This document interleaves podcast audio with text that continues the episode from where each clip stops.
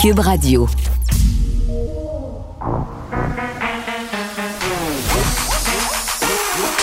Elle a une opinion sur tous les sujets. Pour elle, toutes les questions peuvent être posées. Geneviève Peterson. Cube, Radio. Salut tout le monde, bienvenue à l'émission. Évidemment, on va continuer de parler de cette fusillade dans une école texane aux États-Unis. Tout le monde est très, très touchée, mais aussi, euh, je pense que ce qui ressort beaucoup de tout ce que j'écoute, de tout ce que je peux lire depuis hier sur ce qui s'est passé, c'est l'impuissance des gens, puis, puis la colère aussi de voir qu'il y a 15 sénateurs américains en ce moment qui bloquent la volonté de 90% euh, des citoyens américains qui veulent euh, voir mise en place une espèce de checking universel sur les antécédents judiciaires, psychiatriques euh, lorsqu'on veut acheter une arme comme celle que s'est procurée ce jeune homme-là que je refuse de nommer. Pour vrai, là, parce qu'on sait que ces tueurs de masse-là, c'est ce qu'ils aiment, c'est ce qu'ils recherchent avoir une certaine notoriété. On sait aussi qu'au travers des tragiques événements qui se produisent avec des armes à feu à l'échelle planétaire, souvent ils écrivent sur leurs armes euh, le nom de tueurs de masse. Donc, ce jeune homme-là qui, euh, le jour de ses 18 ans, s'est empressé d'aller acheter deux fusils d'assaut.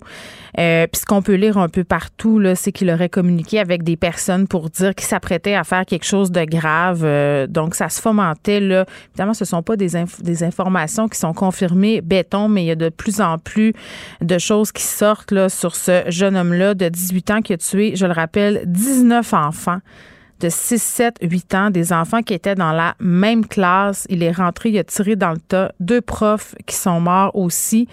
Puis c'est sûr que n'importe qui euh, aujourd'hui est, complètement à terre de voir ça, mais les personnes qui ont, qui ont des enfants, évidemment, font beaucoup de projections. Le moi, à chaque fois que ça se passe, une histoire comme ça, ça me revire à l'envers. Mon fils a 7 ans. Puis je me rappelle quand c'est passé Sandy Hook en 2012, euh, j'avais l'impulsion d'aller chercher mes enfants à l'école parce que je n'en revenais pas.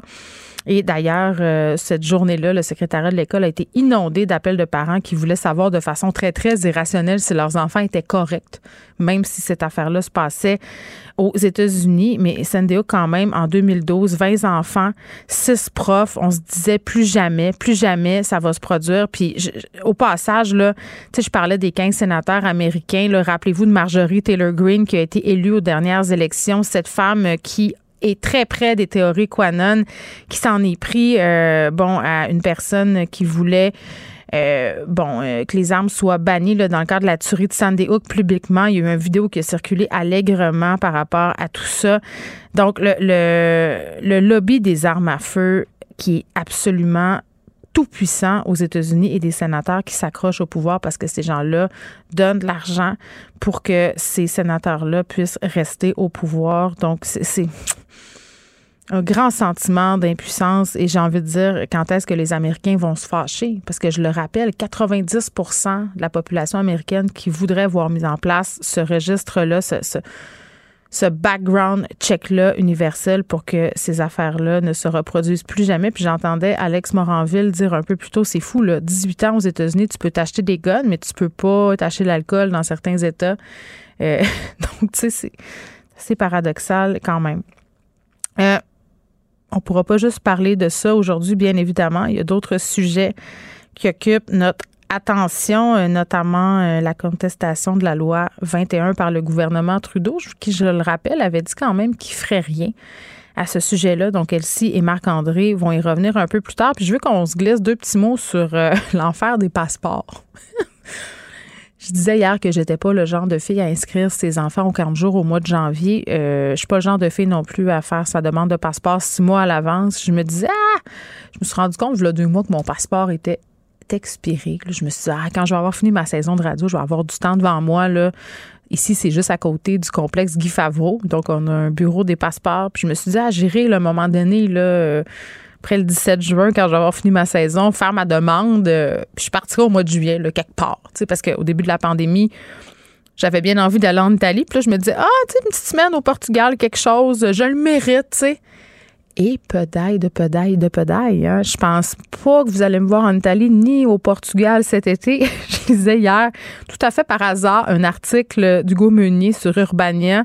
Tu allé faire un tour au complexe Guy Favreau. C'est l'enfer là-bas, là, c'est l'enfer. Des line-up absolument incroyables, des gens qui arrivent trois heures avant que les portes ouvrent et qui ne réussissent pas à passer le jour même euh, parce que c'est impossible d'avoir un passeport en ce moment. Pour vrai, là, il manque d'effectifs. Caroline ici, qui est à la recherche, a fait sa demande de renouvellement au mois d'avril par la poste, OK?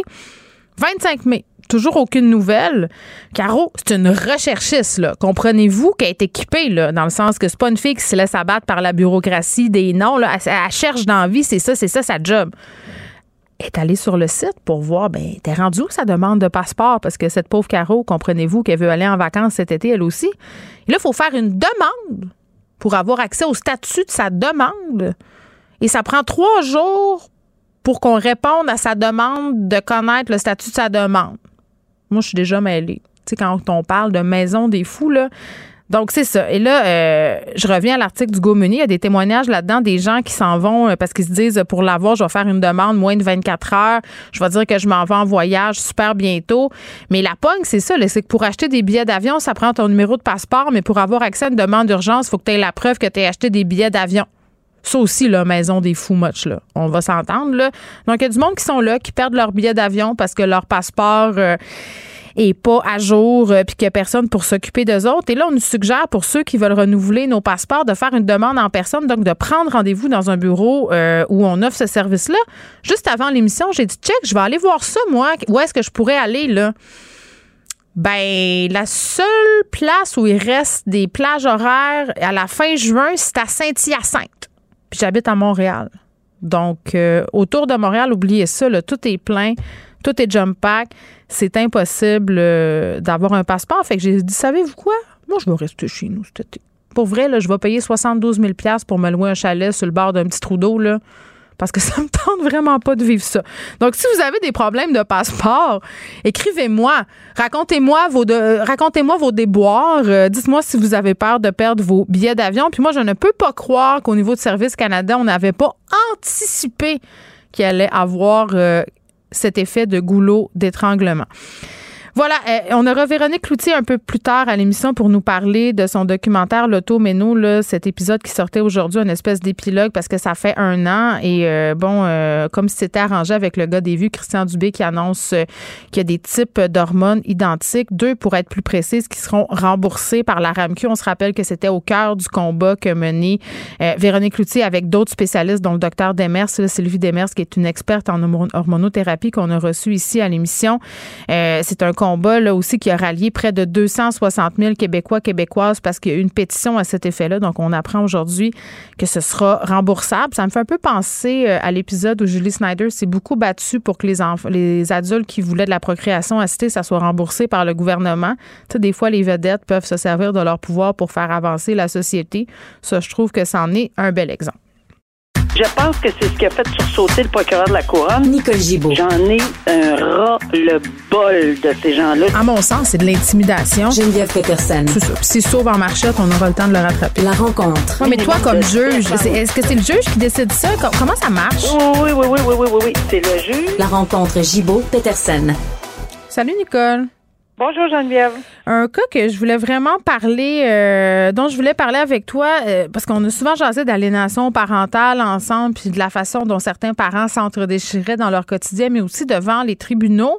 Et là, on a affaire à un cas particulier. Il y aura des dédommagements financiers. C'est un père qui a été condamné à payer 30 000 à son ex-conjointe pour l'aliénation parentale. Et poursuivre euh, la question de l'aliénation, Nicole, au niveau judiciaire, les questions de droit par rapport à tout ça, je me demande euh, quelle porte ça ouvre et comment ils sont parvenus à leur fin, parce que je disais des réactions de certains avocats, c'est dur à prouver l'aliénation parentale, là, puis d'avoir des dommagements comme ça. Je pense que c'est quelque chose comme une première au Québec. Oui, pour des dommages, euh, oui, c'est ce que je lis. Puis moi aussi, je, je, je constate la même chose. J'avais jamais entendu parler que pour euh, ce genre de dossier, on accordait des dommages. Alors, faute, dommage, lien de causalité, là, c'est un peu ça. Mais ça, c'est la première fois que je le vois. Par contre, euh, l'aliénation, ce qui fait partie de l'aliénation parentale, ben, c'est tout un cheminement. Souvent, c'est, il y a, c'est court, c'est, sur une petite période parce que les ex-conjoints sont vraiment, vraiment choqués, puis bon, ils pensent qu'à eux et non aux enfants et dans mm. l'intérêt de l'enfant, puis ils tirent la couverte d'un bord puis de l'autre.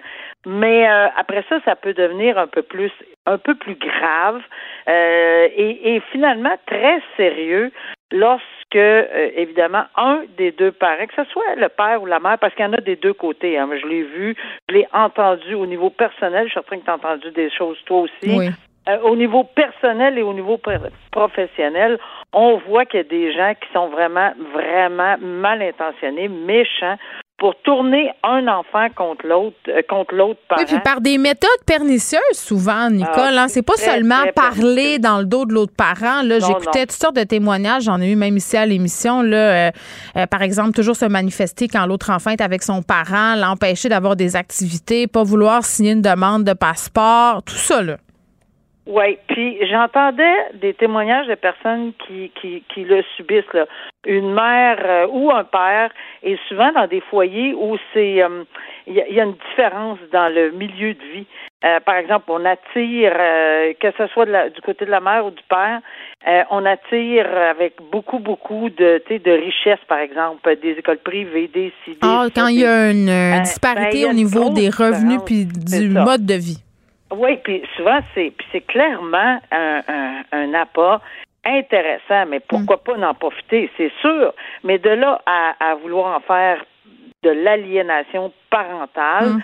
euh, c'est une autre chose. Puis là, c'est le dénigrement qui rentre en cause. Puis en cause beaucoup, beaucoup de dénigrement pour l'autre parent. Puis ce qui est très, très désolant, c'est que les séquelles, euh, je pense que ça n'a aucun sens que des parents mettent des enfants au monde puis ne pensent pas aux séquelles de. D'abord, premièrement, un divorce c'est déjà difficile.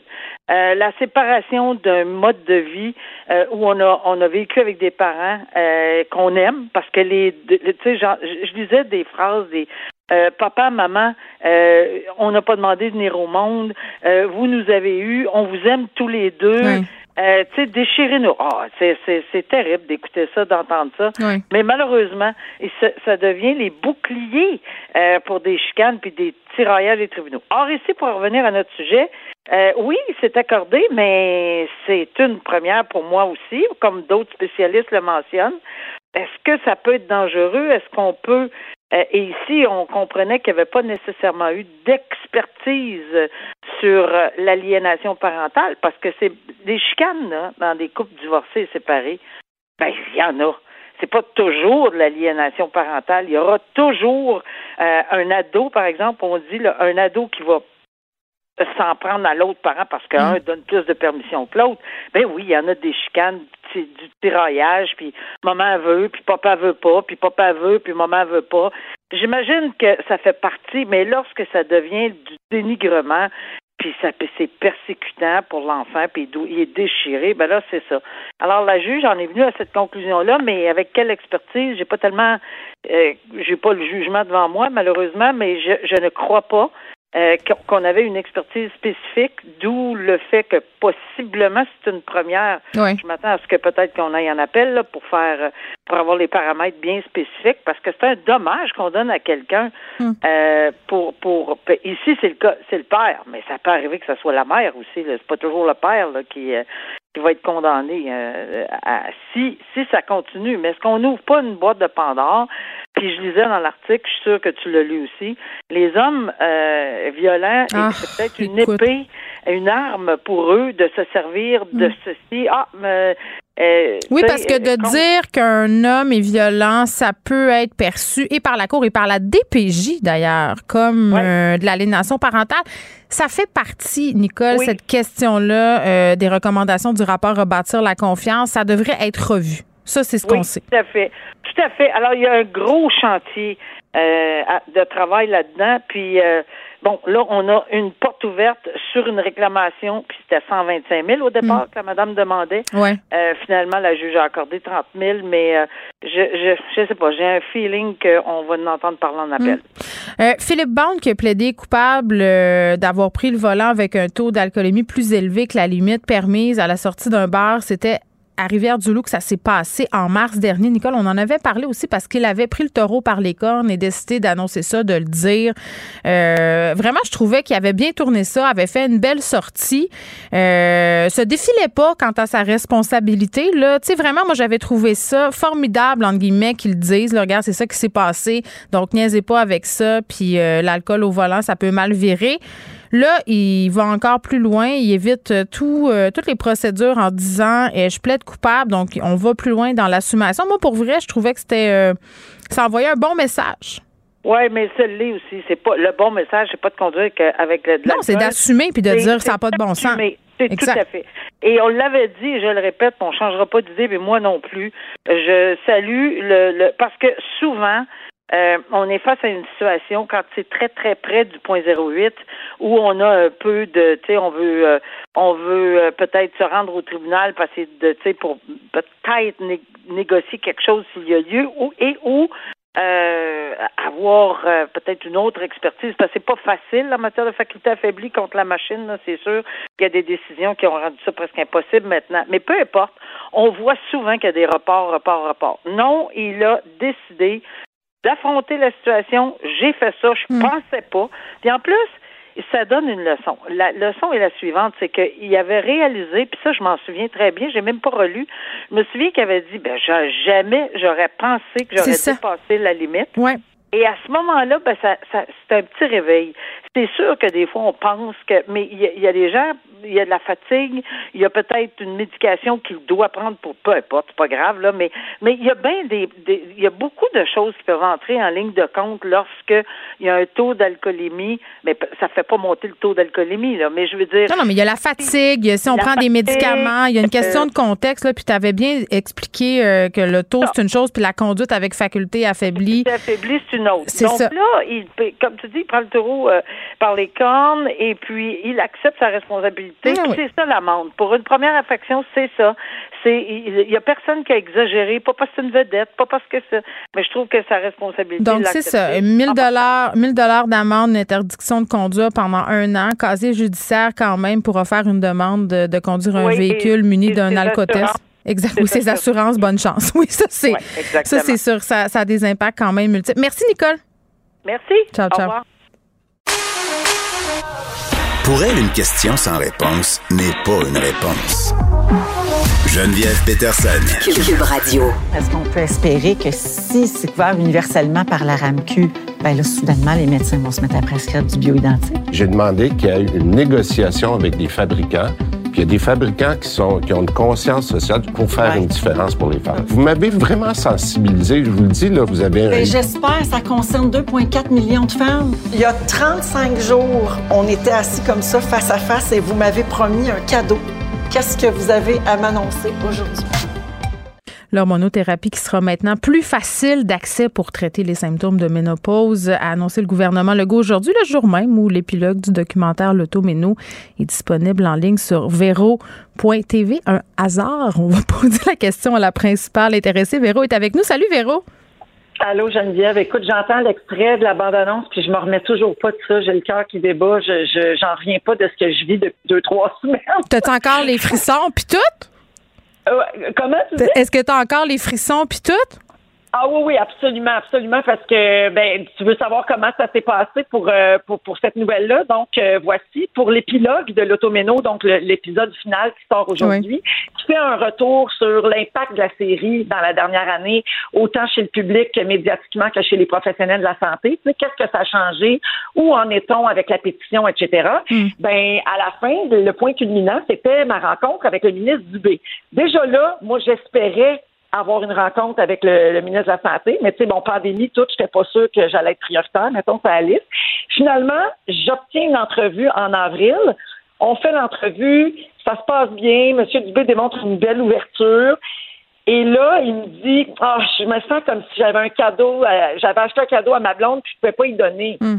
Fait que l'entrevue se termine, et là, les filles qui travaillent avec lui, Gabrielle et Marjorie, nous disent vous avez jusqu'à quand pour ajouter quelque chose dans votre épisode? Parce que on, on, travaille vraiment sur quelque chose, mais on ne peut pas vous en parler, on ne peut pas vous en dire plus, mais on pense qu'on va avoir des nouvelles à annoncer à peu près dans le temps de la sortie en mai.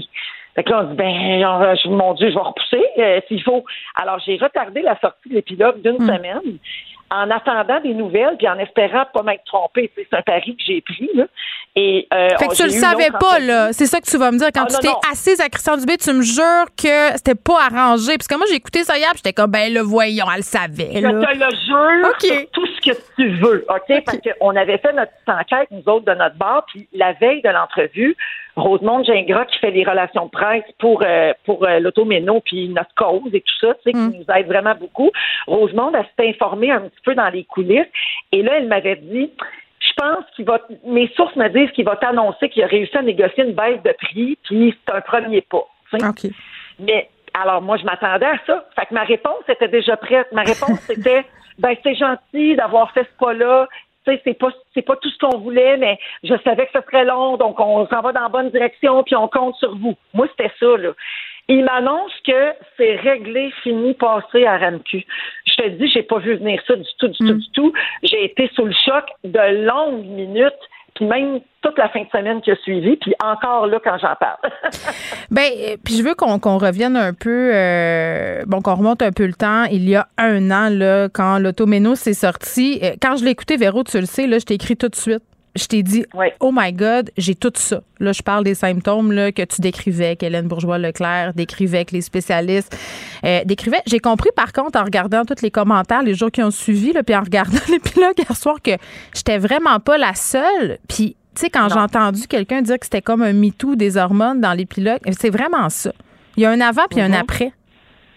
Oui, il y a vraiment eu un éveil, en fait. C'est que soudainement, euh, un sujet dont on ne parlait pas, pour plein de raisons, parce qu'on le sait pas, parce qu'on pense que c'est juste parce qu'on est plus vieille, puis on est stressé, puis on travaille. Tu sais, quand on a toutes sortes de symptômes, on, on met le dos, on, on met la faute sur plein d'affaires, parce qu'on ne sait pas que ça peut être une, une préménopause entamée, parce que la ménopause, oui, c'est le moment où ça fait un an qu'on n'a pas eu de menstruation, mais la périménopause, donc tout ce qu'il y a avant puis après, c'est très vaste. Hein? Puis dans l'automéno, ce qu'on comprenait, donc toi et les milliers de femmes qui m'ont écrit par la suite, ainsi que moi-même, c'est l'impact de ces hormones-là puis de ce déséquilibre hormonal-là sur l'ensemble du corps humain. On pense toujours que c'est les chaleurs puis les bonnes femmes pas patientes, mais c'est pas ça. C'est plein de choses, des démangeaisons, des, des, problèmes digestifs, des douleurs articulaires, état dépressif. Euh, écoute, il y en a, il y en a, il y en a. Là, ça finit plus. Moi, c'était mes cheveux, perte de cheveux, la peau épouvantable, la sécheresse. Et la liste est très longue de, de- de symptômes. Donc, une fois qu'on comprend ça, ben là, on se sent validé dans notre état, puis on se dit bon ben ok, je suis pas folle, je ne suis pas toute seule. Maintenant, est-ce que quelqu'un peut m'aider c'est un peu ça. Et la nouvelle d'aujourd'hui, qu'a annoncé le, le gouvernement. euh, de, de- de- le ministre de la Santé, ben, vient dire oui, on a des options, puis on, on va on va les pousser encore. Ben, puis on va vous aider parce qu'on a toujours l'impression que la santé des femmes, puis tu sais, c'est comme si on était né un, un peu pour souffrir puis pour endurer nos hormones. Puis dans l'idée d'être gêné d'en parler, je pense qu'il y a notre peur de vieillir aussi parce qu'on le sait qu'une femme sur le marché vieillissante est en déclin. Fait que de dire, Mm-hmm. moi-même, j'étais stressée de faire des stories en disant, hey, je pense que je suis en périménopause, la gang. Je me disais, oh mon Dieu, les gens qui m'engagent, ils vont penser quoi? C'est, on Oui. est là pareil, là. Il faut le dire que c'est ça la réalité. Tu sais, dans la série euh, qui est sortie l'an l'an dernier, dans les trois premiers épisodes de l'Automéno, il y a notamment parmi les témoignages, il y a Marie-Soleil Michon, qui Oui. est mon amie depuis très longtemps, qui, elle, a eu plein de problèmes hormonaux puis tout ça. Et elle, elle le dit dans la série qu'elle a hésité avant de venir témoigner parce que dans notre métier particulièrement, mais je pense que c'est valide pour tous les domaines, là, Oui, oui. mais c'est comme tu dis, une femme en société puis sur le marché du travail, ça paraît pas bien de dire que tu es en préménopause ou que tu es en ménopause ou que tu as chaud. Il faut que tu sois on- jeune, on puis ah, pépé, puis de bonne humeur, tout le oui, temps. elle est, elle est vieillissante. Alors, tâchons-la tranquillement, c'est mine de rien. C'est un peu ça. Puis finalement, elle a décidé, Marie-Soleil, de témoigner quand même parce Mm. qu'elle dit, ben, c'est en parlant justement qu'on va se débarrasser de ces stéréotypes-là puis de ces, ces, ces fausses. Mm. Puis, tu sais, en même temps, pour, pour les gens euh, qui te suivent depuis longtemps, ceux qui n'ont pas vu, par exemple, ton show d'humour, c'était surprenant de t'entendre parler comme ça. Moi, pour vrai, Véro, là, de t'entendre dire quasiment euh, j'ai du sable dans le vagin, c'est je suis pas irriguée. Là. Écoute, je pense que je l'ai reculé trois fois. J'ai appelé ma mère. J'ai dit, elle vient de dire ça, maman, je te le jure. C'est ça. Véro, là. Véro! Notre Véro! Non, mais c'est vrai! Bravo! qui pas de noun. Hein? Ben oui, c'est ça. T'as pas, t'as pas de vie, toi, Ouais. t'es comme Véro. Tu sais, on. Ouais. Un peu comme une Barbie, comme dit Marie-Mé. Mais c'est vrai? Comment ça que tu as décidé d'aller aussi loin que ça? Ben, parce que je souffrais tellement que je c'était pour moi là une fois que j'ai pris la décision puis que j'ai réussi à convaincre mon entourage de de, faire cette émission là ben, mon mari mm. notamment mais aussi mes collègues puis mes patrons à tout TV tu sais à Véro TV parce que ben, mes patronnes particulièrement ce sont surtout des femmes. Mm. tu sais tout le monde me disait ouais mais ça va intéresser qui là? Puis c'est pas bien excitant. Puis voir que tu vas avoir du stock pour faire trois épisodes. Écoute j'aurais pu en faire huit j'avais tellement de choses à dire parce qu'à mm. mesure que j'enquêtais, entre guillemets, même si je suis pas journaliste, c'est un peu cette démarche-là que j'ai faite avec euh, l'équipe de l'Automéno, à mesure que j'enquêtais puis que j'apprenais des affaires, ben, je me disais, voyons donc, faut que tout le monde sache ça. Fait que une fois que j'ai eu le bras dans ma machine, mm je ne pouvais plus reculer, puis je ne voulais plus reculer non plus, parce que c'était important.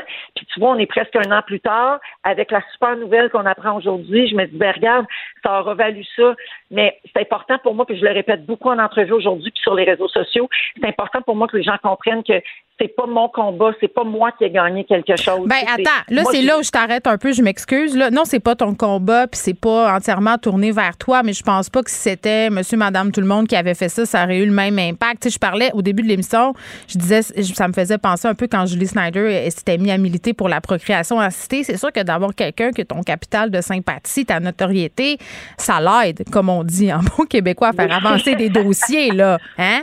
Ben, c'est sûr. Puis il y en a qui trouvent ça euh, désolant. Tu sais, il y en a qui j'en reçois plein de messages depuis ce matin. Puis il y a certaines personnes qui me disent, ben, c'est plate que ça prenne une vedette pour faire avancer les affaires. il ben faut que ça avance, peu importe là, peu importe c'est qui. ça a avancé. Tu sais. Oui, ben c'est vrai. 260 000 signatures sur une pétition. Oui, c'est ça. Tu sais, ben, en fait, ma tribune, mon nom, puis c'est l'exemple que tu donnes de Julie Snyder avec euh, la, procréation, c'est super bon aussi. Ben, tant mieux si ça sert à autre chose. Moi, je veux bien faire des entrevues avec des vedettes, puis je veux bien faire des émissions de variété, puis c'est ça que j'aime, c'est ça mon métier. Je ne mm. changerai pas ça. Je deviendrai pas journaliste ni documentariste, pas, pas en tout. Mais si ça peut servir, tu sais, j'avais amorcé un peu ce virage-là avec la Fondation Véro et Louis, mm. utiliser notre lumière pour virer le projecteur sur autre chose, sur une cause qui a besoin de, de, lumière, justement. Mm. Puis là, ben, l'automéno, pour moi, ça s'inscrit dans le, dans le même mouvement.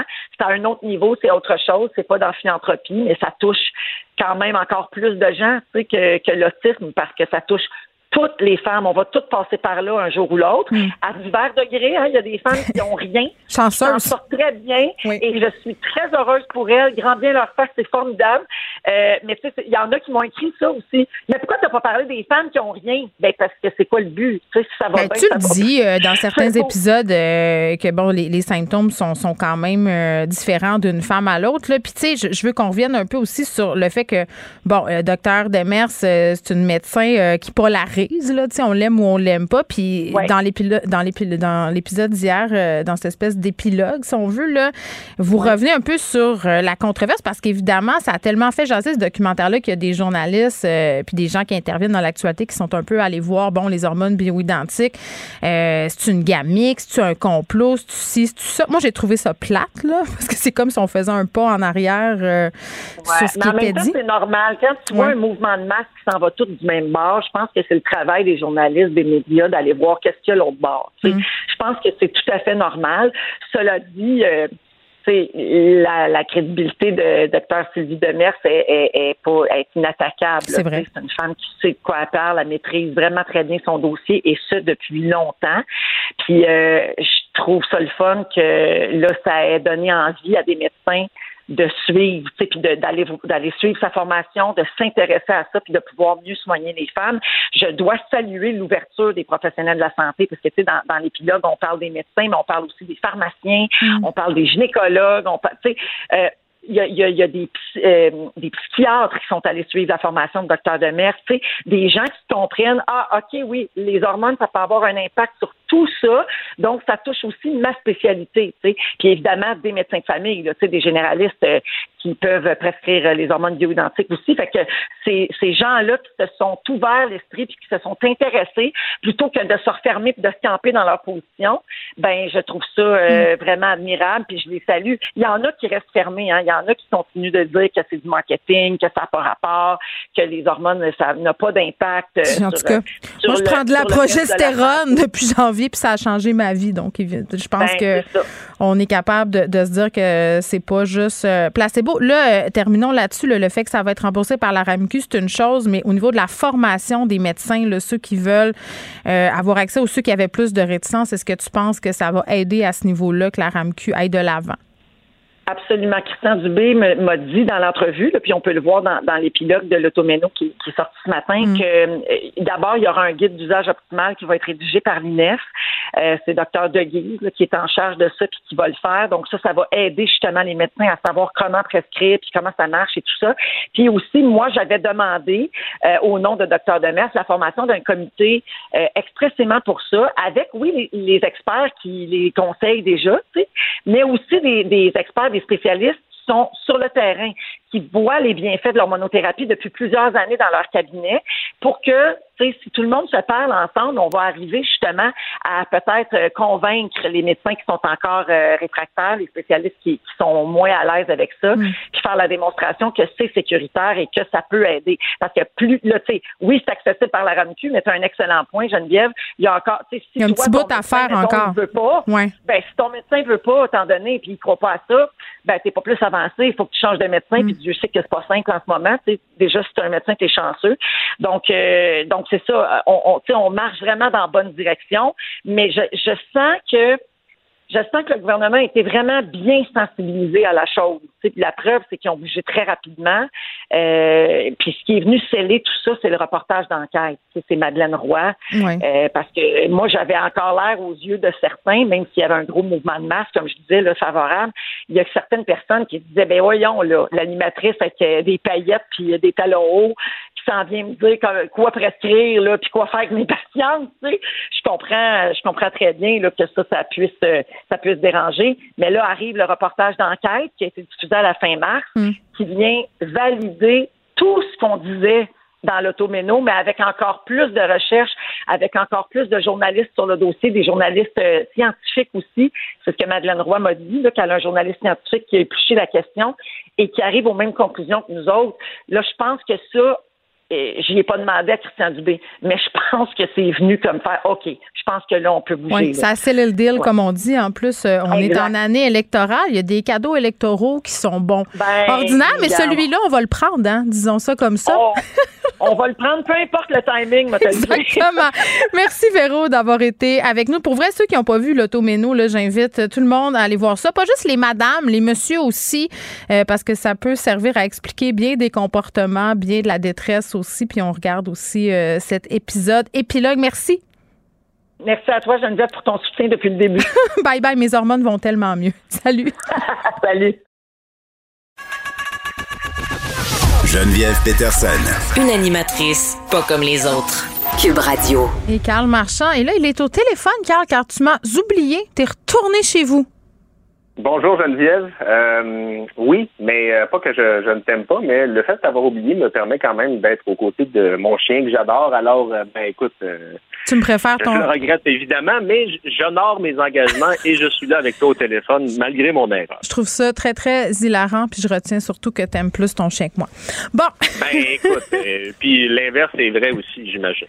Ben, je pense que oui. Je pense que oui, mais écoute, euh, comme Kimi et Tula sont des meilleurs amis dans la vie, je pense qu'on est capable de passer au-delà de ces, euh, ces incartades amoureuses. Euh, écoute, permets-moi de te poser une question en, propriétaire de chien que, que tu Vas-y donc. Est-ce que tu fais parfois l'impasse où tu te dis, bon, tu merveilleuse, mettons, ton, ton manque d'affinité avec une personne parce que ton chien s'entend bien avec son chien? Ah ben oui, mais c'est comme un peu avec les parents, Carl. je vais te ramener au concept de la play date. Tu sais, il y, a des gens avec qui j'ai fait des playdates euh, avec qui j'aurais pas nécessairement eu envie de souper. Comprends-tu? Mais là, parce que nos enfants s'entendent bien. Mais là, est-ce que tu es en train de dire que si euh, tout là, ton chien l'aimait pas, on serait pas des amis? Pas.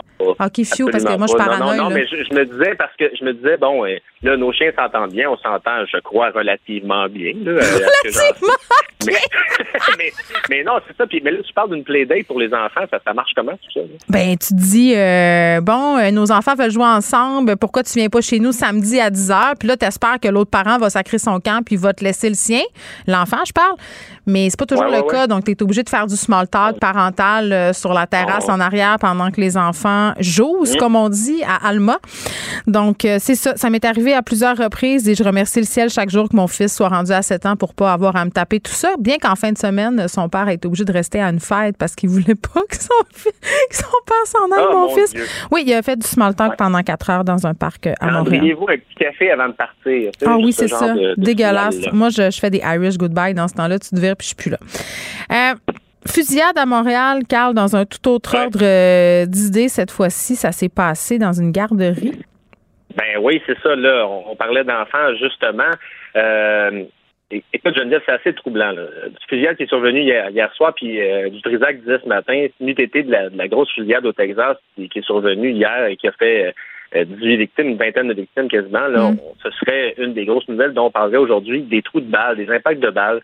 Euh, sur une, garderie de Rivière-des-Prairies à Montréal. on, a, euh, on les a appelés ce matin, mais bon, évidemment, là, ces gens-là travaillent là, à la garderie, donc il n'y avait pas le temps de nous parler en entrevue, mais tu sens qu'il y a une, inquiétude assez vive. Au moment où la place où, qui a reçu les balles, c'est un des deux locaux de la garderie qui dit il n'y avait pas d'enfants à ce moment-là, mais ça se passe à 5h30 au moment où les parents viennent chercher les enfants. Euh, la police a évoqué la possibilité aujourd'hui que, que, les balles aient été tirées à partir d'un véhicule en mouvement. Donc, ça fait le. Comme un drive-by, mettons, là? Exactement, en mauvais français. Oui, Alors, euh, tu te dis, bon, ce qui me fait dire, est-ce que, euh, on essaie de, de, répondre à la question, est-ce que Montréal est en train de devenir une ville violente? Est-ce que Montréal, sais, bon, puis toute chose étant égale par ailleurs, la population est moins grande. C'est pas la même chose qu'à Toronto, mais force est de constater que oui, la violence par arme feu, là, on est rendu qu'on joue dans ce film-là. Euh, et de se mentir ou d'essayer de justifier ça en, relativisant. Je ne suis pas en train de dire qu'il faut mettre plus de policiers nécessairement. toute la loi est là. Il y a une question de la répression, il y a une limite à ce que ça peut faire, mais ne nous mettons pas la tête dans le sable. C'est commencé. Euh, l'accès aux armes est facile. Alors, euh, puis il y a, y a une limite à ce que les maires peuvent faire aussi au municipal. Je sais pas ce que tu en penses, là, mais il me semble qu'on est là à dire Ah oui, mais à Montréal, c'est pas si violent que ça. Ah oui, mais il y a si. Oui, mais demeure que là, il y a des balles dans une garderie. Il ben, attends, des balles dans une garderie, une petite fille euh, qui a perdu la vie complètement gratuitement dans une voiture euh, l'an dernier. Euh, on a eu aussi un, même si, puis tu sais, moi je veux même pas aller là, là, de dire des personnes qui sont pas affiliées à des gangs parce que quand c'est rendu que ça se tire dessus puis que ce sont des adolescents qui se tirent dessus, là, on est à un autre niveau de problème là, puis c'est un problème qui pas juste, ben doit pas juste être réglé par, par la répression, mais oui.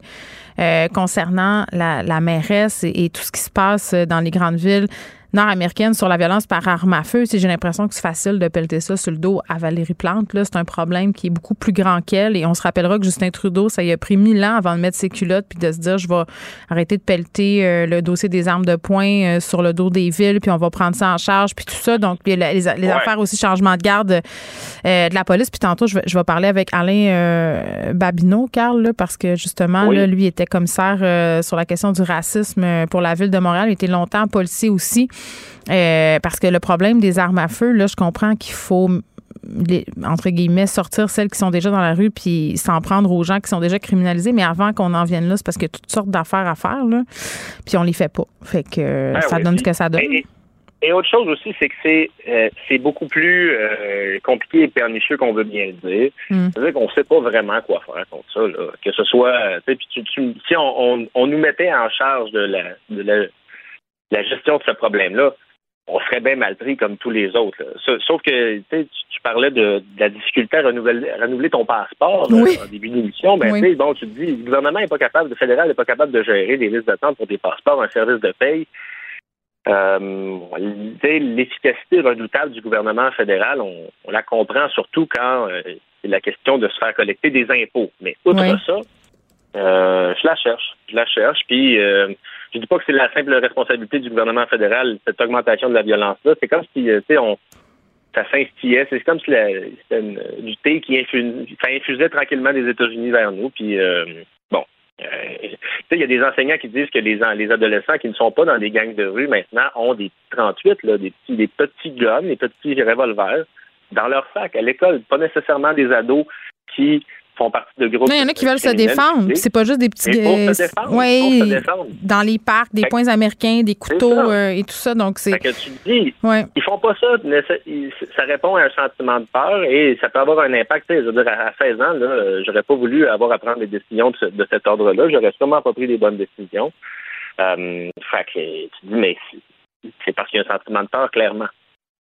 Ben oui, effectivement. Puis ça va être quoi les solutions? Euh, moi, j'ai l'impression qu'on n'a pas fini d'en voir. Puis c'est une question de temps là, avant qu'on ait une autre victime collatérale. Là, puis au début, quand ça se passait, les trucs de violence armée, sais, le monde se disait, ben là, faut pas paniquer avec ça. Montréal, ça demeure quand même une ville sécuritaire. Puis je voyais des gens qui disaient, ben moi, je suis partie, là, je suis partie habiter en banlieue parce que ça a plus de sens. Puis je trouvais qu'il était un peu, entre guillemets, qu'il exagérait, mais là, je trouve que ça commence à être beaucoup, là. Tu sais, je, regarde ça, puis ma fille est dans les parcs le soir, puis tout ça, puis ils vont dans des polyvalentes, puis je me dis, ah non, euh, Et, aussi, c'est qu'à partir du moment, tu sais, je veux dire, ça te prend combien de beaucoup de fois à côté de chez vous pour trouver que c'est trop? Euh, la limite de tous et chacun va être bien différente, mais je peux comprendre quelqu'un qui, après un cas de violence par arme à feu près de, près de chez lui ou chez elle va dire hey, bye bye. Ben, oui, c'est ça. Euh, je vais aller faire un tour euh, Oui, ça va être beau, là, mon petit duplex à 800 000 là, que je m'arrache le cœur à payer, plus des, des balles, des trous de balles à côté. Je vais aller voir ailleurs si j'y suis. Je comprends parfaitement. Ah, ben oui, ben oui. Euh,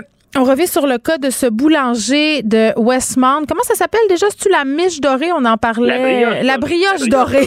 Je savais que c'était quelque chose euh, doré. Euh, on en parlait hier avec euh, Léa Streliski de ce propriétaire français bon, qui a eu mal à partir avec une cliente pas contente. Là, puis là, cette cliente-là fait un post sur les médias sociaux à appeler, les gens à boycotter. Mais je pense que son appel au, son appel au boycott, Carl, a eu l'effet contraire. Ben c'est ça. On dit souvent euh, parlez-en en bien, parlez-en en mal, mais parlez-en. Euh, Jérôme Moutonnet, pour ne, pas le nommer, le, sympathique, euh, le sympathique boulanger, et il explique tout ça avec un calme assez amusant. Geneviève, je te propose qu'on l'écoute. Ça m'arrive de bavarder avec des clients en russe et en italien. C'est pas la question. La question de fond, c'est une question de politesse. C'est-à-dire qu'on prend pas les gens au collet en lui disant tu vas me parler comme ça. C'est tout. OK. Alors voilà. Puis euh, tu sais, ça s'est passé assez vite. Il se rappelle pas euh, l'origine du problème, c'est parce qu'il a dit à la cliente en français, une cliente anglophone, mm. est-ce que je fais chauffer votre sandwich? Il se rappelle plus s'il a fait euh, chauffer le sandwich finalement, ni même ce qu'elle a mangé. Euh, elle voulait manger la, dame en question. C'est pas une phrase très compliquée, hein? Veux-tu que je fasse chauffer ton sandwich quand tu habites ben au Québec? on s'entend, là. C'est pas comme ah si ben, tu dissertais. Ouais. On, mettons, on jase, là. Ouais. toi puis moi, on va faire de la, de la, de la fiction, là mettons que c'était un touriste, mettons que tout ça se passe avec des visiteurs étrangers, euh, n'importe quoi, des, des, aliens, À un moment donné, là, prenez votre gaz égal. Comme on dit au Saguenay-Lac-Saint-Jean, euh, prenez votre gaz égal. Tu t'en vas dans une boulangerie française puis t'es, es outré de te faire parler en français. Non, non, c'est ça. L'autre chose, c'est euh, l'ironique là-dedans, et Charlie, le, technicien, pourra en témoigner, tu sais, la brioche dorée, là, c'est comme si elle avait voulu lancer une campagne de boycott contre Decathlon à peu près. Euh, c'est très gros, la grioche dorée comme, euh, comme entreprise. Donc, tu dis, vas-tu gagner contre la brioche dorée? Je ne pense pas. Ben, c'est pas juste ça. c'est comme si tu t'insurges d'aller manger de la soupe tonkinoise dans un restaurant, d'entendre les serveurs parler vietnamien. C'est parce que. Ah, puis, moi, c'est ça. Je me dis. Euh, Ouvre ton esprit, Madame de Westmount. Tu eu raison, là. Ouais. Euh, tu es responsable des colères que tu piques dans la vie, ça, ça sera toujours ta responsabilité. Puis après ça, ben là, écoute, je me dis juste, mon Dieu, peut-être qu'elle ah, ben, peut qu'elle avait trop faim. Elle avait vraiment besoin de son sandwich. T'es pas toi-même quand tu as faim, selon euh, cette formidable publicité. Je suis très impatient. Alors, euh, je vais plaider le, la, colère liée au manque de calories. Ah, j'aime ton optimisme, car tu vois toujours le meilleur en chaque être humain. C'est ce que j'aime de toi. j'essaye, j'essaye. Puis je me dis, mon Dieu, J'ai une pensée pour elle. Euh, Moi, je pense que une vieille grincheuse, euh, puis je devrais pas dire vieille parce que c'est faire de l'âge. C'est pas une, une personne pas patiente, pas gentille. Voilà, j'ai dit. De toute façon, Geneviève, moi, je ne suis plus jeune selon la définition gouvernementale et j'étais chialeux avant de ne plus être jeune. Ah mon Dieu, moi, je suis, je, suis vieille et désagréable. Moi, je prends tout de suite ça pour acquis. Merci, Carl. Et comme, comme nous nous entendons relativement bien, on pourra continuer à chialer. On ira chialer euh, sur ton perron. Ciao. Vous écoutez Geneviève Peterson. Cube Radio. C'est la journée des sujets tristes par rapport euh, aux enfants. Là, en début d'émission, je parlais de ce qui s'était passé au Texas. D'ailleurs, on a les autorités euh, texanes qui font le point en ce moment sur les tristes événements. Euh, je vous rappelle, 19 enfants qui ont perdu la vie, deux profs. Je pense qu'il n'y a pas pire cauchemar euh, pour un parent que celui de perdre son enfant, de le perdre qu'il perde la vie ou de le voir disparaître, parce que ça aussi, là, je pense que si on est un parent, on s'est tous imaginé ça à un moment ou à un autre, à quel point ça doit être absolument épouvantable. Et c'est la journée internationale des enfants disparus. On est avec Pina Arcamon, qui est directrice générale du réseau Enfants Retour. Madame Arcamon, bonjour. Bonjour, Madame Peterson. Bon, commençons tout de suite par cette alerte Amber. Euh, plusieurs ont été réveillés par celle-ci cette nuit. Là, ça se passait à Sainte-Adèle. L'enfant a été retrouvé. Je pense que c'était un enfant en bas âge, là, 2-3 ans. Euh, l'enfant qui a été retrouvé sain et sauf quelques heures euh, plus tard. Rappelez-nous brièvement dans quel contexte on décide de déclencher une alerte Amber? Oui, donc euh, l'alerte Amber est devenue notre outil euh, le, euh, le, plus indispensable mm. lorsqu'il s'agit d'une disparition d'enfants de bas âge dont on craint pour la, la sécurité physique mm. de, de l'enfant. Donc, cette nuit, les policiers faisaient face à une situation d'un enfant de trois ans qui était porté disparu depuis quelques heures. Alors, en rencontrant les témoins, ils avaient suffisamment de motifs pour craindre pour la vie de cette jeune fillette. Mm. Donc, l'alerte en Amber a été déclenchée. Euh, c'est certain que ça nous a réveillés, mais je pense que ça euh, ce genre d'événement doit nous réveiller. On doit être alerte et vigilant au fait que la vie d'un jeune enfant est en péril et qu'on peut contribuer à sauver euh, cette vie. Et heureusement, la jeune fillette a été retrouvée mm. quelques minutes suivant le déclenchement de l'alerte Amber donc tout s'est terminé bien, mais euh, cela nous rappelle que les enfants sont fragiles et vulnérables et que nous avons une responsabilité en tant qu'adultes de veiller sur le bien-être chaque jour de l'année, pas juste la journée nationale des enfants disparus. Oui, puis je pense qu'en même temps, si tu te plains de te faire réveiller par une alerte en barre, euh, tu devrais peut-être t'arrêter un petit peu et revoir tes valeurs de base, hein, parce que c'est euh, assez égoïste quand même. Bien, je me dis, c'est la vie d'un enfant, donc on s'est doté d'un programme euh, qui, euh, qui nous a permis de retrouver un bon nombre de jeunes enfants hmm. disparus. Alors, euh, ah oui, mais attendez, Madame Arcamon, quand il y a une alerte en barre comme ça, c'est quoi le pourcentage de dossiers où on retrouve les enfants sains et saufs? Mhm. Je vais vous dire qu'à travers le monde, on parle d'un taux de succès de plus de 90% Ah oui, fait que ça fait vraiment une différence, là. Absolument, parce qu'en temps réel, on peut euh, avertir le public en général que nous avons besoin de leurs mm. yeux et, et, de leurs oreilles sur le terrain. Les policiers ne peuvent pas être partout ni en retour, donc euh, c'est grand et c'est vraiment grâce à l'aide du public qu'on retrouve ces enfants rapidement et sains et saufs. Donc, euh, il ne faut pas sous-estimer le pouvoir que nous avons en tant que citoyens pour contribuer à mm. sauver une vie. Puis j'ai insiste vraiment pour dire qu'on sauve des vies avec l'alerte Amber. Et elle est vraiment utilisée dans des cas exceptionnels où on craint vraiment pour la vie de l'enfant ce qu'on a pu voir euh, cette nuit, comme souvent, je crois que cet enfant-là avait été bon enlevé entre guillemets par par sa mère. Je pense que je pense que c'est ça le scénario. Euh, comme souvent là, euh, quand on voit une alerte en barre comme ça, c'est soit le père ou la mère. dans, dans quelle proportion les enlèvements par les parents représentent justement des dossiers où on fait une alerte en, une alerte en barre ou encore des disparitions d'enfants? Alors, je vous dirais que euh, l'enlèvement par un membre de la famille est la forme d'enlèvement la plus courante à travers le pays, pas juste ici au Québec. Euh, dans beaucoup de cas, elle ne nécessite pas une alerte Amber. Hmm. On voit vraiment des parents qui, qui quittent. Un des parents va quitter, retourner dans son pays euh, d'origine. À l'occasion, on, Mais attendez, je m'excuse. Madame Arcamon, j'ai une question là sur sortir du pays parce qu'il me semble moi quand je veux, moi je suis séparée avec mon, mon ex-conjoint quand je veux sortir du pays avec mon enfant, écoutez, ça me prend une lettre, ça me prend des autorisations. Comment ça se fait qu'il y a des parents qui réussissent à passer les frontières malgré tout ça?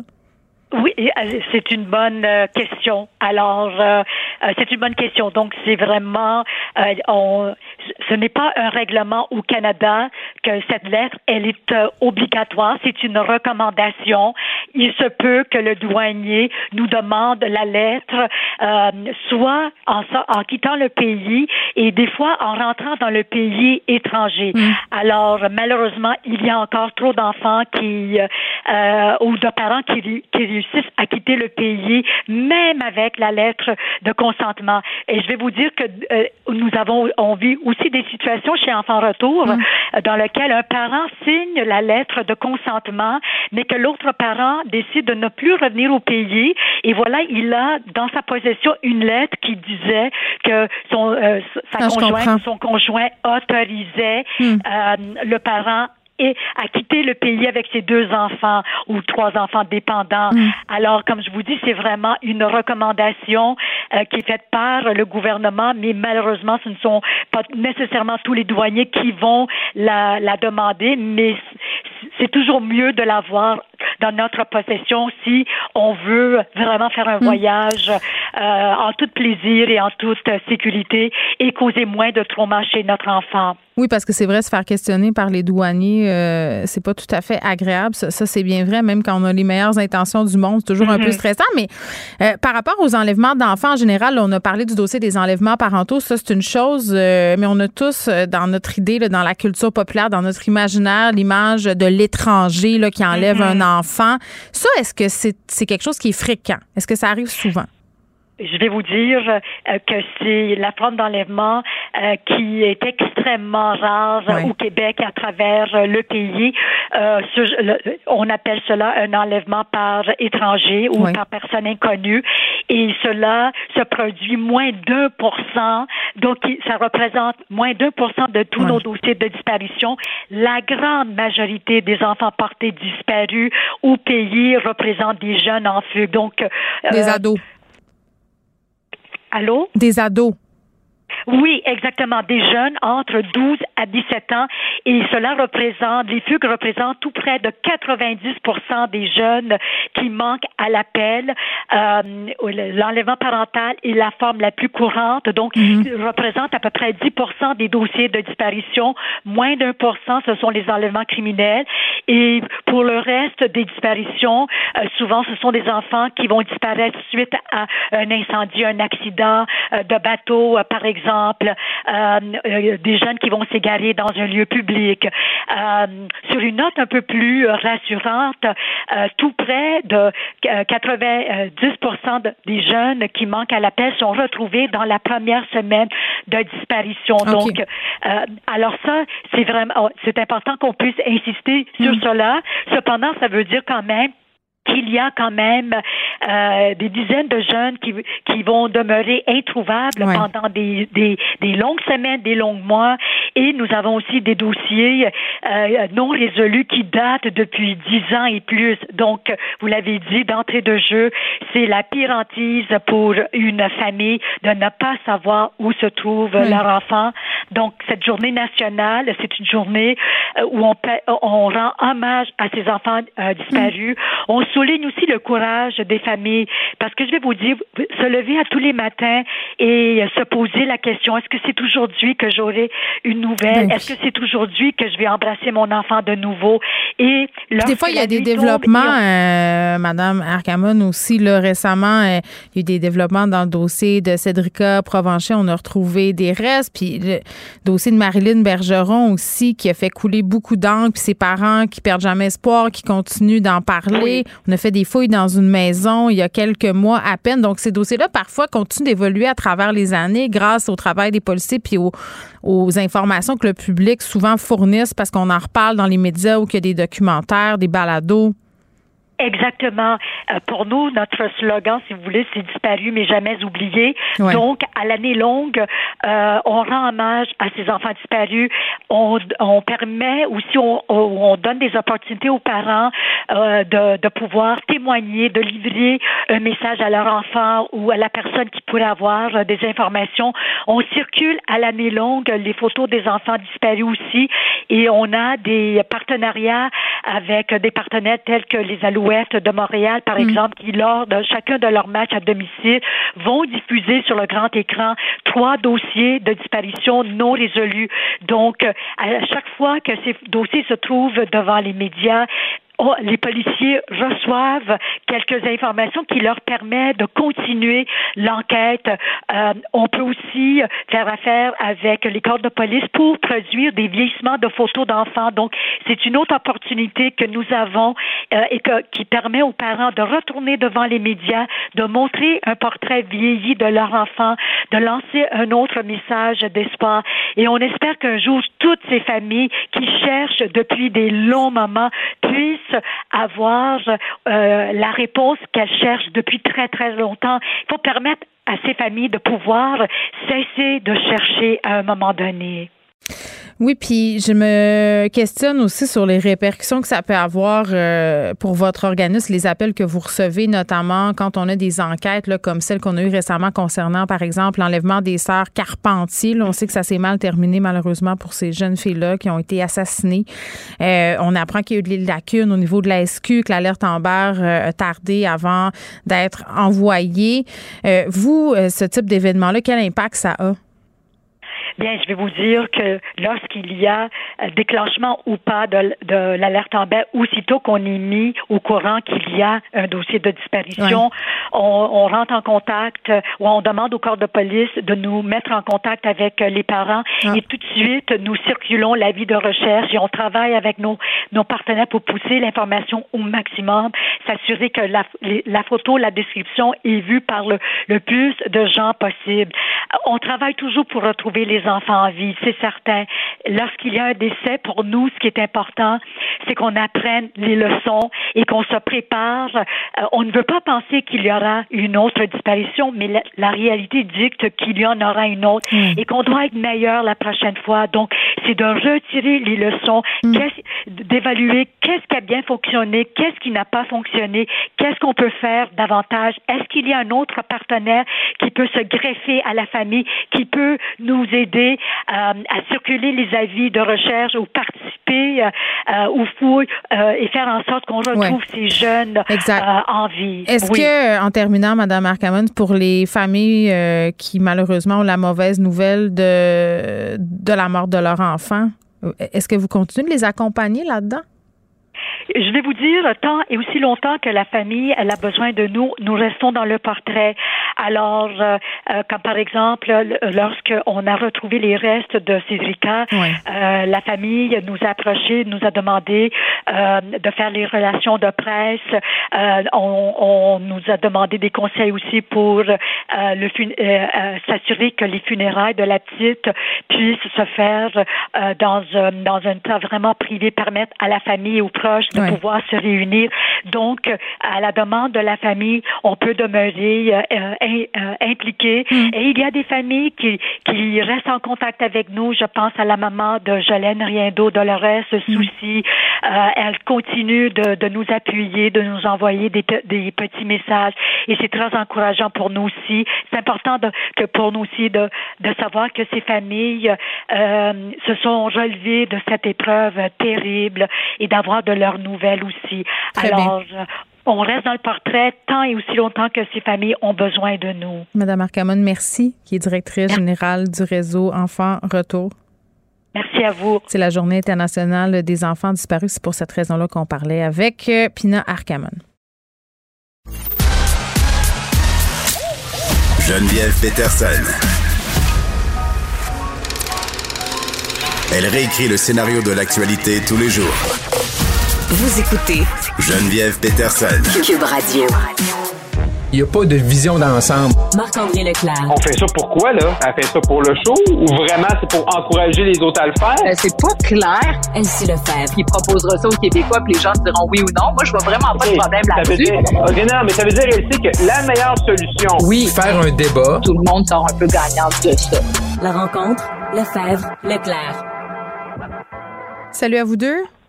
Bonjour. Bon, si les relations étaient tendues parfois entre le gouvernement Legault et celui de Justin Trudeau pendant la pandémie, on vient d'ajouter, si on veut, une pierre à l'édifice euh, de la discorde, on va dire ça comme ça. François Legault qui est pas tellement content après le gouvernement de Justin Trudeau parce que va contester la loi 21, c'est tombé tantôt.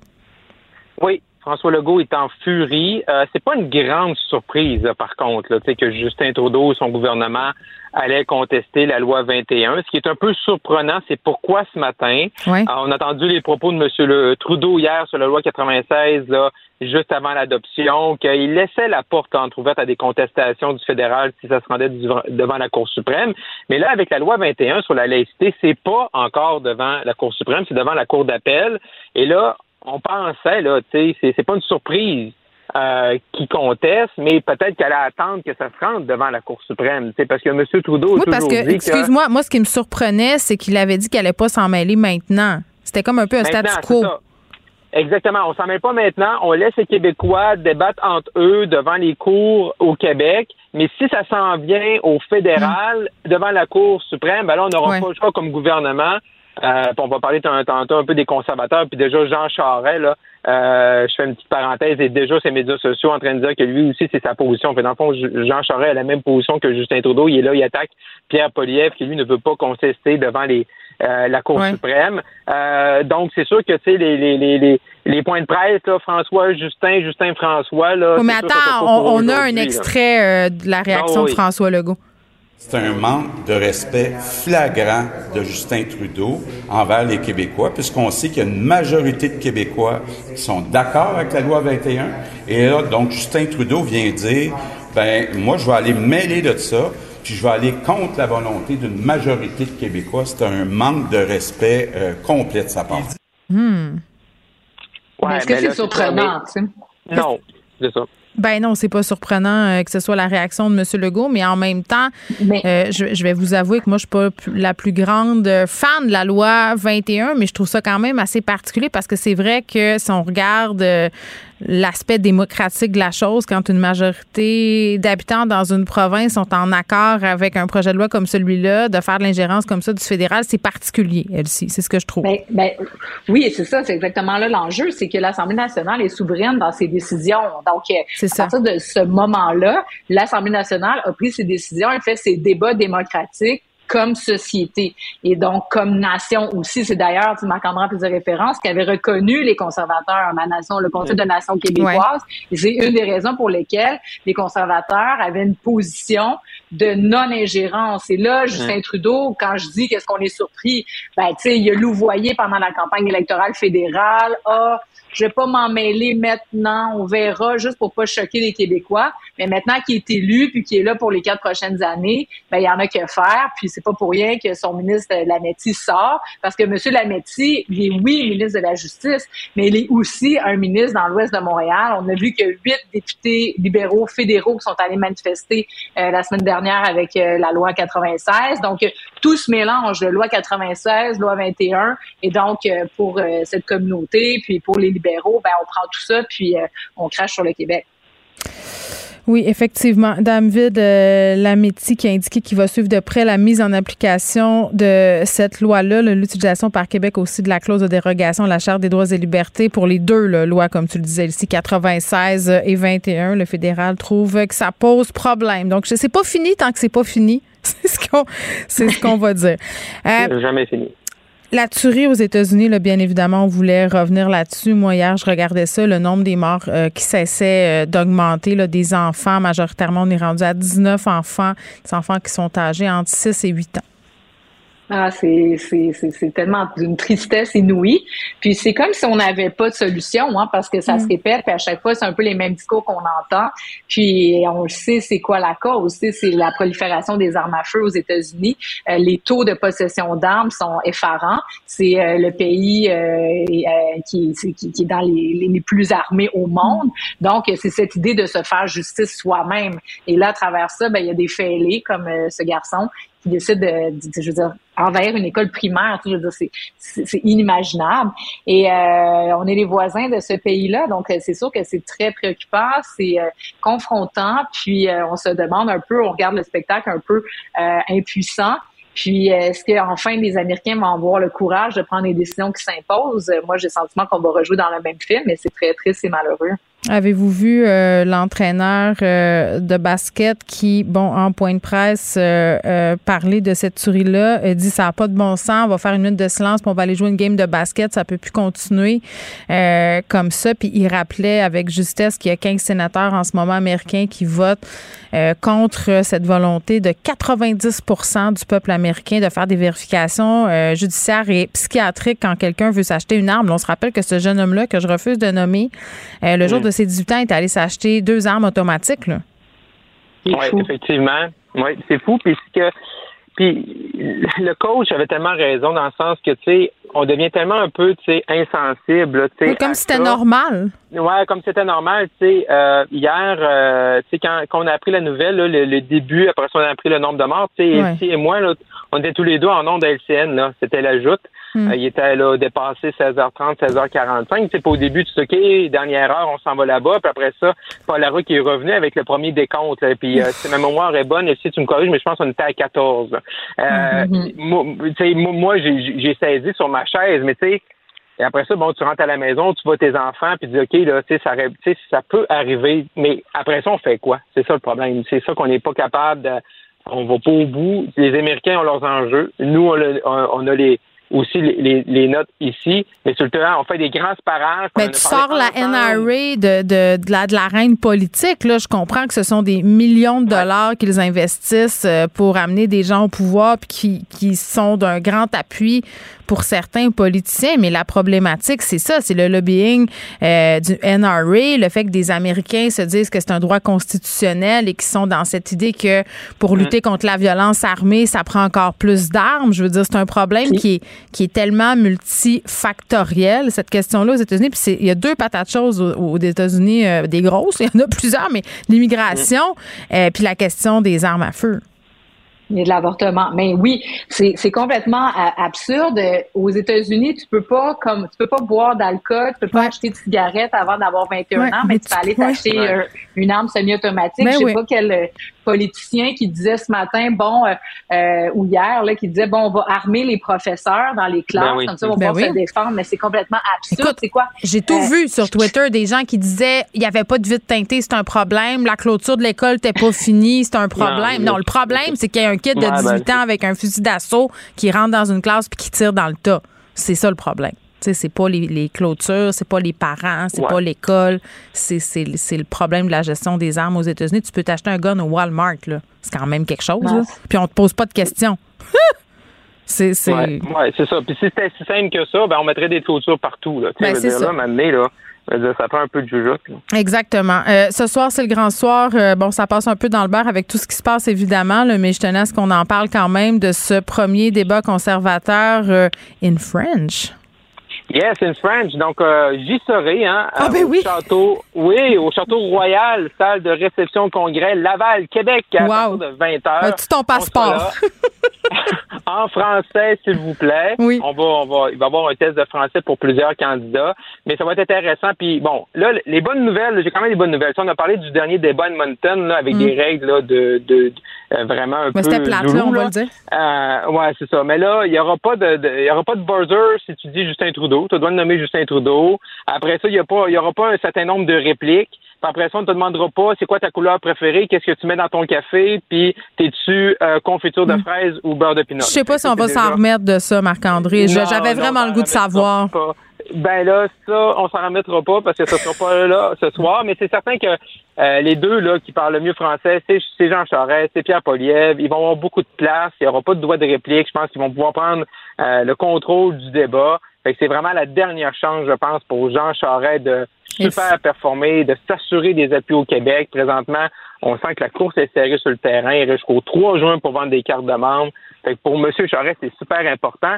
Et a quelques minutes, là, j'ai mis un texte un peu exclusif sur le site du journal. J'invite nos auditeurs à aller le lire. J'ai mis la main sur le rapport, le bilan de campagne 2008 des conservateurs, où il y a un paragraphe où à l'époque c'était Stephen Harper, le chef conservateur, mais Jean Charest était le premier ministre du Québec. Il y a une section là, à la page 4 du rapport, section E, ça dit dans quelle équipe Jean Charest joue-t-il à la fin?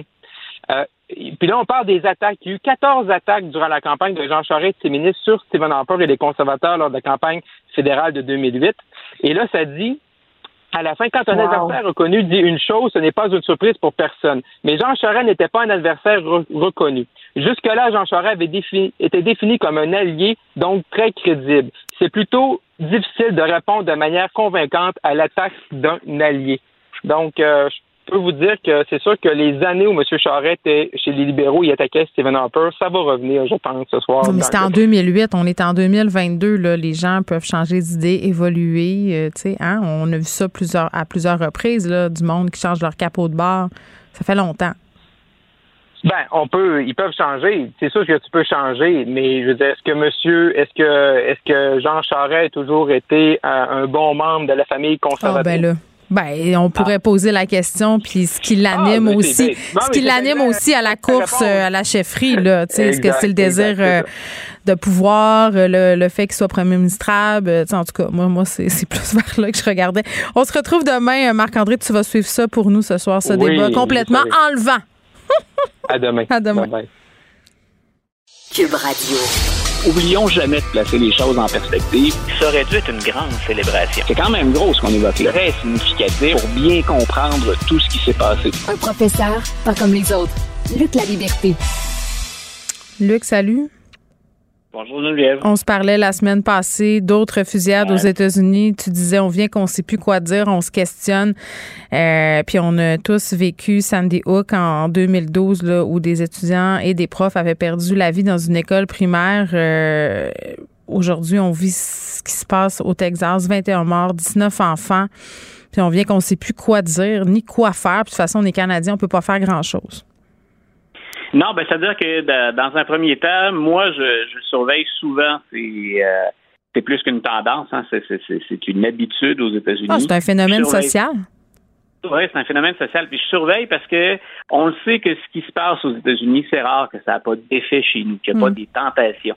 S'il y a une culture qui a eu de l'influence sur la nôtre, hein, souvent dans nos débats, on parle d'anglophones, mais on parle de souche britannique, on parle de l'héritage français. Euh, quand on fait l'ensemble de notre histoire, il y a peu de civilisations, de cultures qui ont eu une influence aussi grande que la culture américaine, pour le meilleur et pour le pire, chez nous. Donc, j'ai toujours ça en tête, j'ai toujours cet angle-là euh, que, que, je surveille. Euh, en même temps, euh, c'est vrai, de notre côté, il y a peu de choses qu'on, il y a peu de choses qu'on peut faire. Euh, sinon, bien sûr, de tenter de voir ou de comprendre comment, un, on a pu en arriver là, et deux, pourquoi on ne change pas plus de choses que ça. Hmm. Et, et, ça, c'est quelque chose que j'ai répété bien souvent. Euh, bien sûr, on a une idée pourquoi, mais c'est cette... Euh, tu, tu, référais tantôt à, à San Diego ou à hmm. Newtown, c'est le nom de l'endroit. Euh, je me souviens d'avoir vécu Columbine aussi ou Parkland en Floride. Euh, ce qui, ce qui me, me rend euh, vraiment particulièrement troublé, c'est qu'on ne s'attaque jamais aux armes à feu. Et, et c'est le lobby qui est derrière ça, qui est très, très puissant. Il y a des sommes d'argent considérables. Mais tu vois, là, euh, dans les choses les plus étonnantes, là, depuis hier, je lis, je surveille beaucoup ce qui se passe au sud de la frontière. Et il y a des gens qui reviennent avec une formule qu'on a développée beaucoup en Floride. C'est pas le seul État, là, mais celle qui est d'armer les profs. De ah, ben ça, on l'a entendu à Sandy Hook, là, cette affaire-là, ça date pas ben d'hier. Hmm. Non, voilà. Et, en Floride, on a tout un programme qu'on a mis, qu'on a continué à développer, qu'on a, peut-on appeler ça comme ça, amélioré après euh, la tuerie Parkland. Hmm. Donc, il y a des profs, ceux qui le souhaitent, c'est sur une base volontaire, mais des profs qui suivent une formation euh, qui sont capables d'utiliser des armes à feu et on fait entrer les armes à feu dans les écoles. Sans compter qu'il y a du matériel scolaire euh, qu'on vend. une simple recherche sur YouTube ou sur Monsieur Google donc nous permet de voir ça. Il y a du matériel scolaire qui est par balle.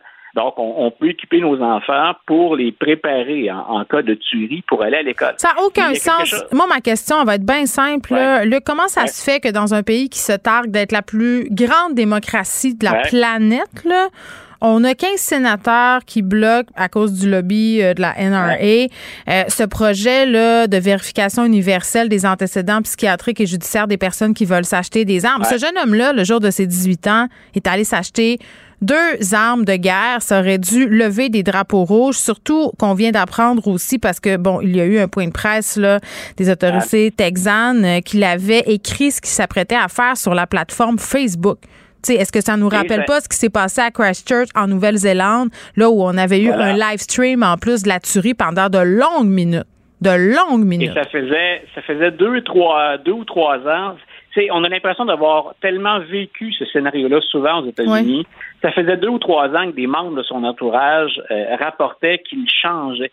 On sentait que dans, ses propos, il était plus violent, plus radical, plus mm. asocial. Et effectivement, la loi lui permet, au, mais il faut savoir qu'au Texas, là, euh, la plupart des gens se déplacent avec une arme. Je sais. Euh, on, va faire l'épicerie. Euh, j'enseigne, si j'enseignais à l'Université du Texas, je suis en classe, puis j'ai mes étudiants qui sont armés devant moi. Le, seul moment où je peux leur dire de ne pas avoir d'armes, c'est s'ils viennent me voir au bureau. Sinon, euh, ben, on, fait avec. J'en ai dans Mais c'est bien connu, hein, Luc, que le problème pour lutter contre les armes à feu, c'est plus d'armes à feu.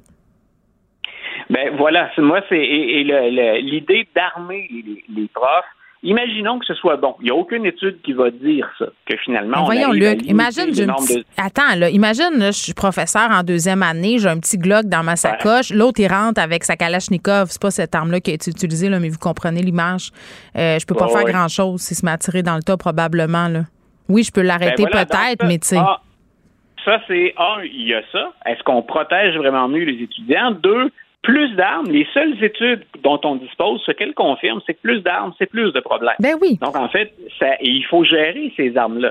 Euh, moi, j'ajoutais dans un petit papier que, j'ai rédigé pour, euh, pour ce midi, euh, on a de la difficulté à financer les écoles aux États-Unis. On a de la difficulté à payer les profs américains décemment. Et là, on serait prêt à investir pour acheter des armes et pour former les mm. profs.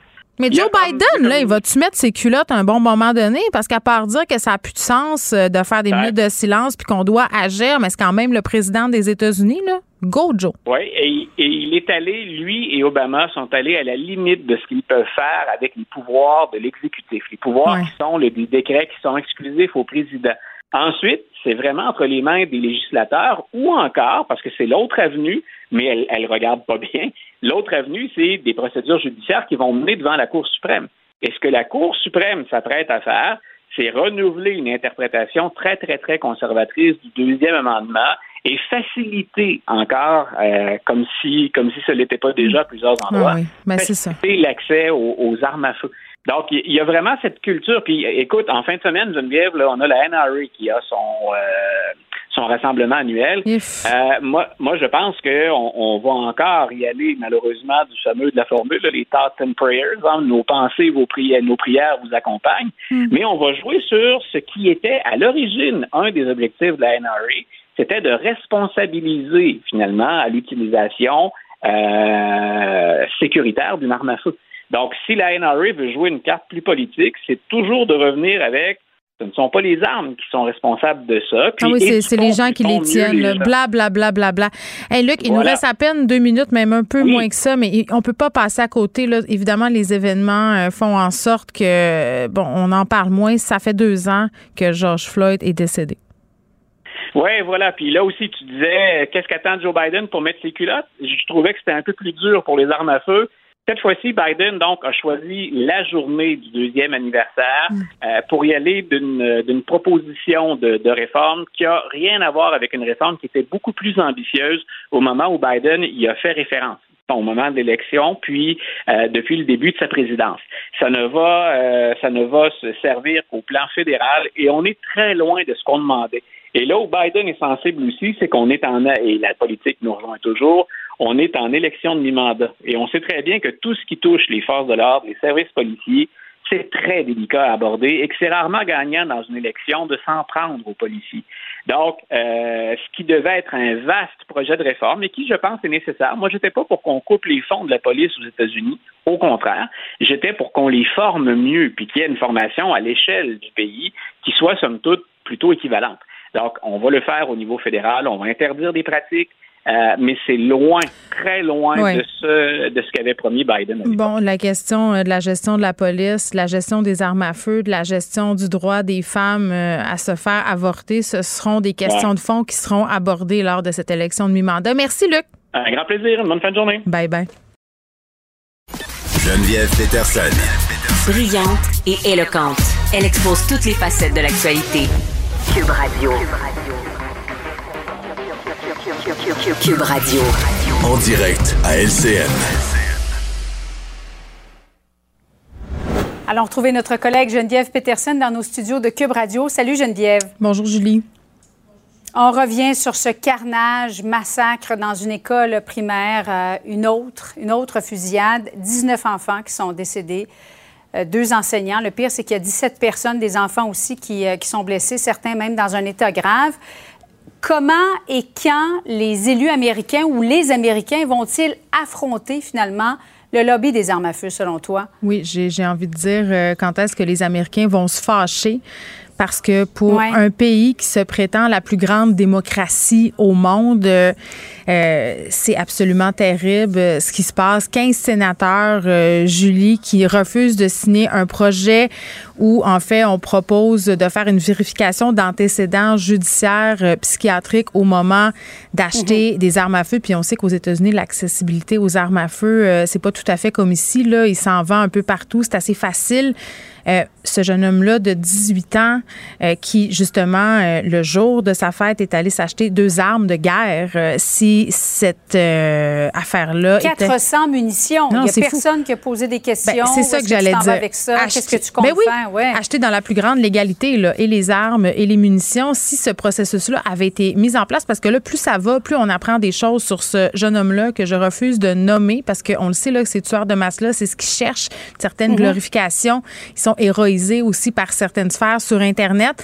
Euh, mais on apprend là, que son entourage était inquiet depuis déjà quelques mois, qu'il avait changé, qu'il semblait tenir euh, des propos plus violents. Donc, si euh, cette affaire-là avait été mise en place, ben ce jour-là, quand il a été acheté, comme tu le dis, ces munitions-là, ces munitions 400, ces armes-là, il y aurait peut-être eu un processus qui se serait déclenché, des petits drapeaux rouges, comme on dit, parce que c'est comme si on n'apprenait rien du côté des États-Unis ou c'est comme si on apprenait rien ou c'est comme si on voulait pas euh, savoir. Parce que je disais 15 sénateurs qui refusent mm-hmm. puis parlant de démocratie là ce que je voulais dire c'est que c'est 90% des Américains qui seraient en accord avec ce processus de vérification là donc tu sais parlant de démocratie ça fait un peu dur. Moi je pensais qu'après Sandy Hook on aurait appris euh, ça se passait en 2012, là, on le sait. Euh, il y avait eu des enfants euh, abattus sensiblement dans les mêmes circonstances, des profs aussi. On a eu droit au témoignage des parents. Imagine comment ils se sentent, ces parents-là, aujourd'hui, de voir que ça se produit encore dans une école américaine, que rien n'a changé. La, la, NRA, là, le lobby auquel tu faisais allusion, c'est la réunion en fin de mm-hmm. semaine. Et là, on entend toutes sortes d'affaires pas de bon sens. il faut armer les professeurs davantage. Il faut que les enfants sachent se défendre j'ai même lu euh, certains commentateurs là, qui disaient bon, mais c'est parce que la clôture autour de l'école, vous comprendrez, c'était pas adéquat. Euh, il n'y a pas de vitres teintées, mais personne parle des armes. Personne dit le problème. Euh, mais personne. Et on vient de diffuser, Geneviève, si tu permets, le, point de presse du gouverneur républicain.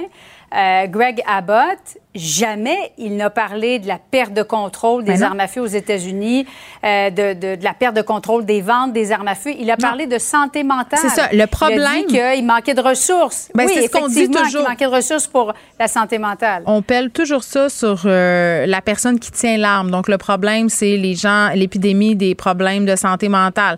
Le problème, euh, c'est les professeurs pas assez armés, justement. Puis moi, ce qui me mhm. fait encore plus Ce que je trouve encore plus dommage et triste, c'est que ce jeune homme-là avait écrit ce qu'il s'en allait faire sur les médias sociaux. Et ça, Julie, c'est pas la première fois qu'on voit ça. Et encore une fois, euh, on dirait qu'on n'apprend pas. Puis ces plateformes-là, Facebook, euh, où souvent là, ces tueurs-là publient leurs manifestes, vont faire des vidéos. Le rappelons-nous en Nouvelle-Zélande, le tueur de Crasher qui avait live streamé pendant, avait publié en direct là, pendant de longues minutes avant que Facebook s'en rende compte la tuerie qu'il est en train de faire.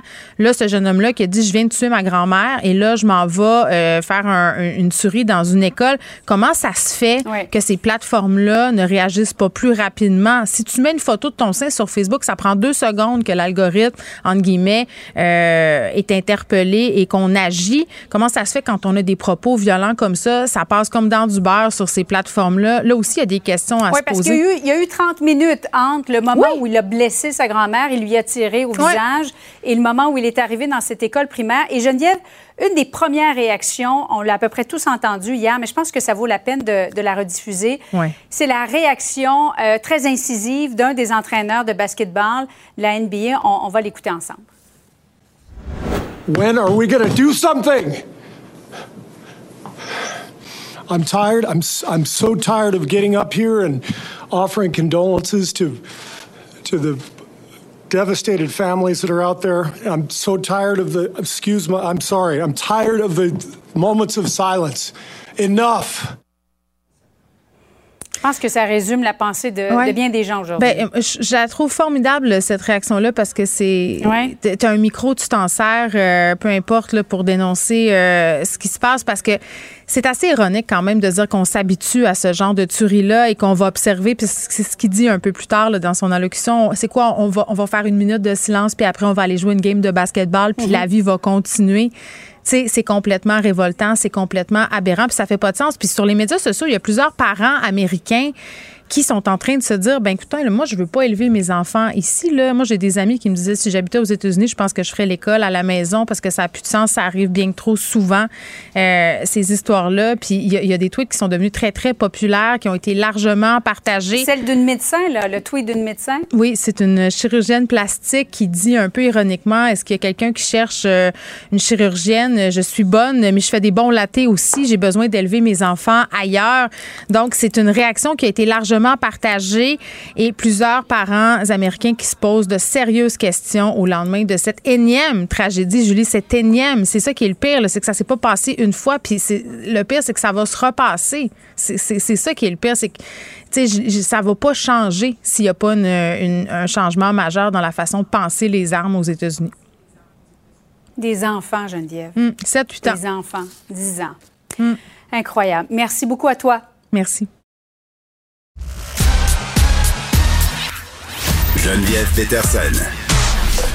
Elle est aussi passionnée quand elle parle de religion que de littérature. Elle saisit tous les enjeux et en parle ouvertement. Vous écoutez Geneviève Peterson. Salut Gam. Salut. Bon, avoir les horreurs dont sont capables certains humains, ça me surprend pas d'apprendre que les milléniaux aiment parfois plus leurs animaux que leurs congénères, parfois même certains membres de leur famille. Ben oui, c'est ce qu'une étude nous révélait récemment.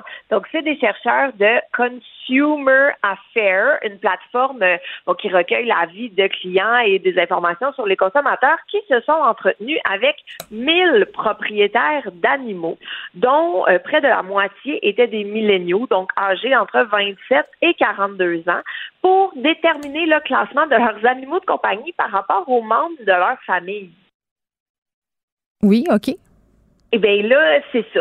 En fait, ce qui est ressorti, je veux juste revenir sur les milléniaux, parce que moi, euh, bien naïvement, je pensais que les milléniaux, c'est comme les gens qui étaient nés dans les années 2000 en montant. Oui, ben non, c'est les 1980 à 2010, ça? ça ben, change tout le temps. Ben là, c'est ça. Là, je me suis fiée à Statistique Canada parce que j'étais bien, bien, mêlée. Donc, selon Statistique Canada, les milléniaux, c'est toi qui moi, Geneviève, là, 1972 à 1992. OK, fait que ça s'étend quand même assez loin, mais on dirait que personne s'entend. Fait que là, c'est Statistique Canada, mais on dirait que l'entente commune, c'est plus de 80 à, 2010. Ouais, ben, en tout cas, je suis rendue mêlée. Mais c'est assez lousse, là. Mais sachez que euh, on est techniquement des milléniaux. Et après ça, la génération Z, ben c'est, de 95 à 2010. Puis après ça, on tombe, mettons, nos enfants sont des générations alpha. Donc, euh, c'est ça. Il faut quand même suivre parce que euh, c'est compliqué. Là. Moi, j'étais bien, bien, bien mêlée en lisant sur les différentes générations. bon, mais comment ils en sont arrivés euh, à cette conclusion-là par rapport à cette étude-là? Bien là, ils posaient plusieurs questions aux participants. Et la première question, c'était quel membre de ta famille aimes-tu moins que ton animal de compagnie? Fait que déjà, en partant, je trouve que ça donnait le ton. Puis après, ben, on posait aussi des questions, genre, euh, est-ce que tu aimerais mieux avoir un animal de compagnie ou un enfant? Hmm. Et des questions du genre, tu sais, pas- mais en ordre de préférence, les membres de ta famille, incluant ton animal de compagnie. Mais si t'es enfant unique, qu'est-ce que tu fais? Ben, tu sais, il y a quand même tes parents, il y a Ah, quand même... euh, Ta tante éloignée qui te pose des questions lourdes à Noël, tout ça. Tout ça, là, mais on parle vraiment de la famille proche. Et là, euh, ce que dit l'étude, c'est que la grande majorité des milléniaux, 81% ont admis aimer leurs animaux de compagnie plus qu'au moins un des membres de leur famille. Mais tu sais, on parle de la famille rapprochée, là. Mais ça me surprend tellement pas, là. Pour vrai, je suis zéro surprise. C'est plate à dire. Peut-être que mon âme est noire ou morte, on sait pas. On sait pas, mais mettons, toi, Geneviève, t'aimes-tu plus ton chien que ton frère, mettons? Ben comme euh, je suis enfant unique, je peux pas vraiment répondre à ta Ah. question. Ah, Puis ça m'aurait quand même mis dans l'embarras. euh, fait que je pense pas que je t'aurais répondu sincèrement. Écoute, des fois des Ben, petits mensonges blancs. Ben moi, j'ai pas d'animaux de compagnie, fait que ça aussi, ça me sauve. Tu sais, je peux dire que j'aime plus ma sœur que mes non-animaux de compagnie. Fait que moi aussi, je suis sauvée de ce côté-là. Mais l'étude disait aussi qu'il y a 57% des milléniaux qui aiment plus leurs animaux de compagnie que leurs frères et sœurs, et 50% qui aiment plus leurs animaux de compagnie que leur mère. Ouais, ça c'est un peu insultant quand même parce que peu importe ce qu'on a à lui reprocher, c'est quand même grâce à elle que t'as la vie. on s'entend.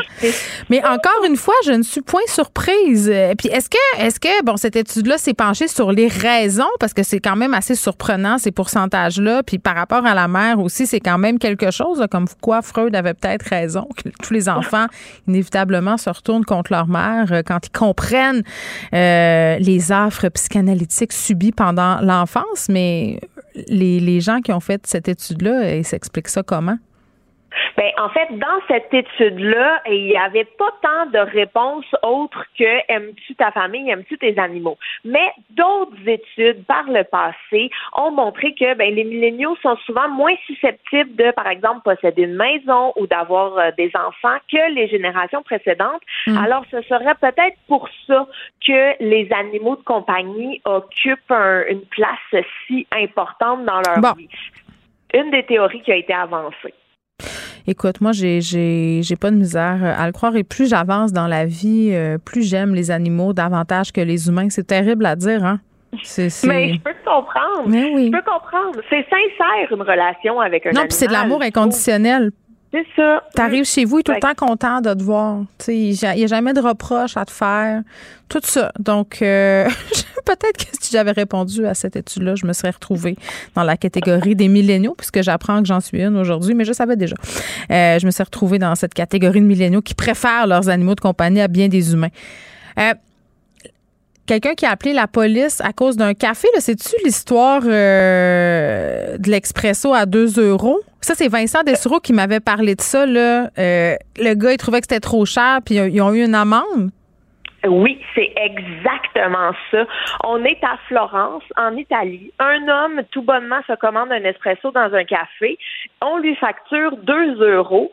Il est complètement scandalisé, hors de lui, trouve que c'est trop cher, appelle la police.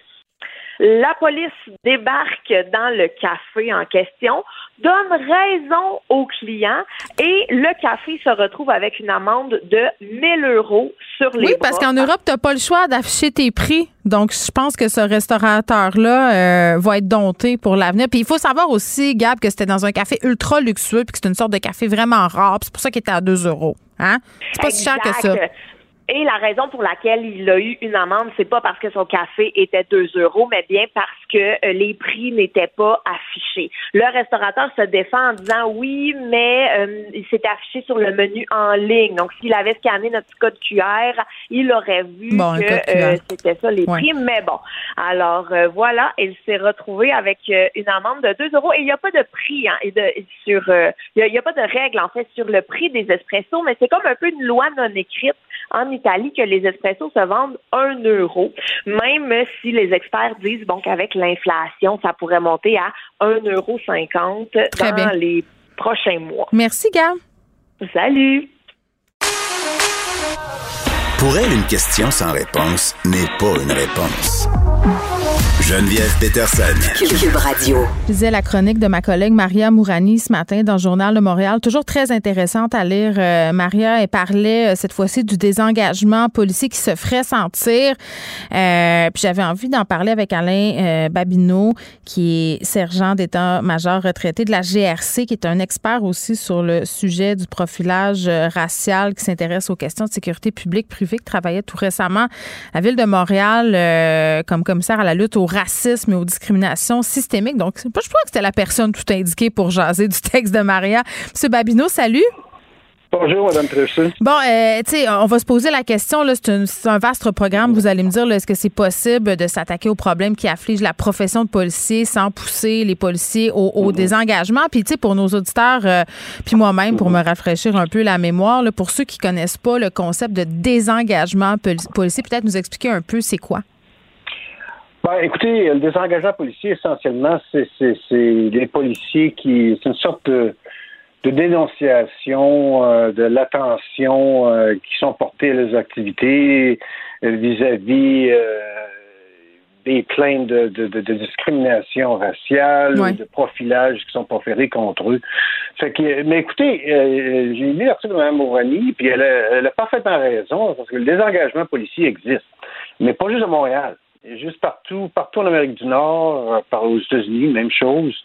Euh, mais moi, ce qui m'a préoccupé un petit peu, c'est l'article qui appelle une certaine forme que j'appellerais une genre de justice populiste. Oui, allez-y. Non, mais c'est ça qui m'inquiète un petit peu parce que c'est ce genre de discours-là où euh, on, demande un retour aux bonnes vieilles méthodes policières, d'interpeller d'interpeller ou d'intercepter des véhicules euh, au pif là, basés sur euh, sur des perceptions de, de, possiblement être impliqués dans le milieu criminalisé. Puis on sait euh, on sait de qui on parle lorsqu'on utilise des, des codes comme ça. Oui.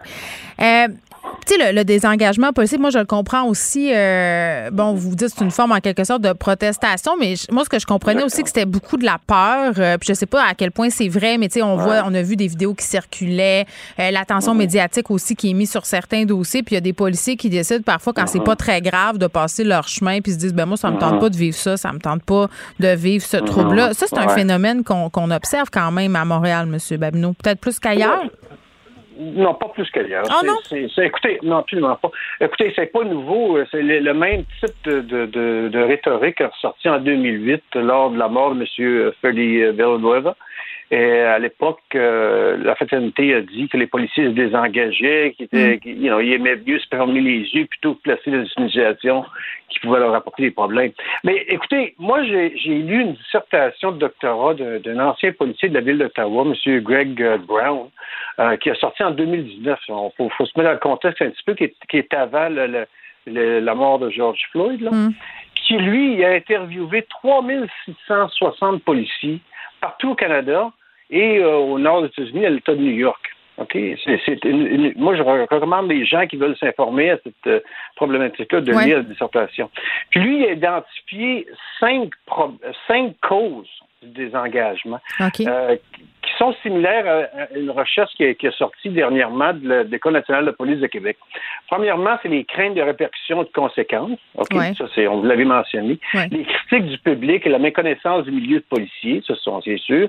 Le manque de soutien organisationnel qui a sorti, parce qu'il ne faut pas oublier qu'il y a beaucoup de dirigeants policiers euh, de haut niveau, de directeurs de police, qui ne reconnaissent pas cette, euh, ce désengagement-là. Ils disent que non, ça n'existe pas. Hmm. C'est normal qu'il y ait des policiers qui quittent. Fait que ça aussi, ça est ressorti. Le sensationnalisme médiatique, Ça, c'est sûr qu'il y a des certains médias qui sensationnalisent beaucoup les événements. Puis finalement, c'est la perception du sentiment d'un sentiment d'injustice contre les policiers. Ouais. Fait que ça, M. Brown a identifié ça dans sa recherche très exhaustive. Puis il est en arrivé avec des, des, solutions. Là, je vais vous laisser continuer. Je ne vais pas prendre, mais je vais, vous- je, je vais vous en parler dans quelques instants. là. Vous avez des questions? Non, mais, mais c'est parce que j'ai l'impression qu'on mélange beaucoup d'affaires ici. Là. Madame Mourani parle notamment euh. Ouais. que, que le, le profilage, ça mène à moins de prévention, à moins d'actions qui pourraient. Ouais. peut-être mener euh, à des arrestations. Mais en quoi, par exemple, des gestes de prévention Mhm. pourraient aider au problème des armes à feu puis de la violence armée? À Montréal, j'ai l'impression qu'on met tout ça dans le même panier là, puis qu'on brasse ça. Écoutez, il n'y a aucune, y a aucune recherche euh, crédible par des criminologues qui ont identifié justement l'accentuer, accentuer des mesures comme elle a euh, pré, pré-criminelles ou quelque chose comme ça qu'elle a mentionné dans son chose. Euh, autre mot, euh, comme le, le, le, le, stop and frisk de New York ou des interpellations arlétoires qui mèneraient à, à- à de la prévention criminelle. Il n'y a aucune espèce de recherche qui a été faite nulle part en Amérique du Nord qui, qui, qui porterait à, à- à- à prouver cette théorie-là. Ça, c'est numéro un. Mais qu'est-ce que les recherches ont prouvé? Par exemple, le Stop and Frisk de New York, l'expérience de Stop and Frisk de Ouais. New York, a dit que ça ne fait qu'accentuer le fossé entre les communautés et les services de police. En autres mots, Vous voulez dire la confiance qui est déjà Absolument. tellement ébranlée? qui est- ex- Exactement. Puis ça, ça leur sorti de, comme étant une des, des, des, des, parce faut lorsqu'on met des pratiques en place les policières ou autres, il faut regarder euh, les, les- les répercussions de ces pratiques-là. Et puis est-ce que le, le feu en, en vaut la chandelle? Je sais pas si j'utilise l'expression comme il faut, là, mais est-ce que ça vaut la peine de faire ça ou on ne, on ne crée pas un problème qui est encore beaucoup pire? Vous voyez? Fait que comment solutionner le problème? Puis ça, les policiers euh, Montréal le disent partout comme ailleurs, c'est que pour le problème des armes à feu, c'est la participation de la communauté qu'ils ont besoin.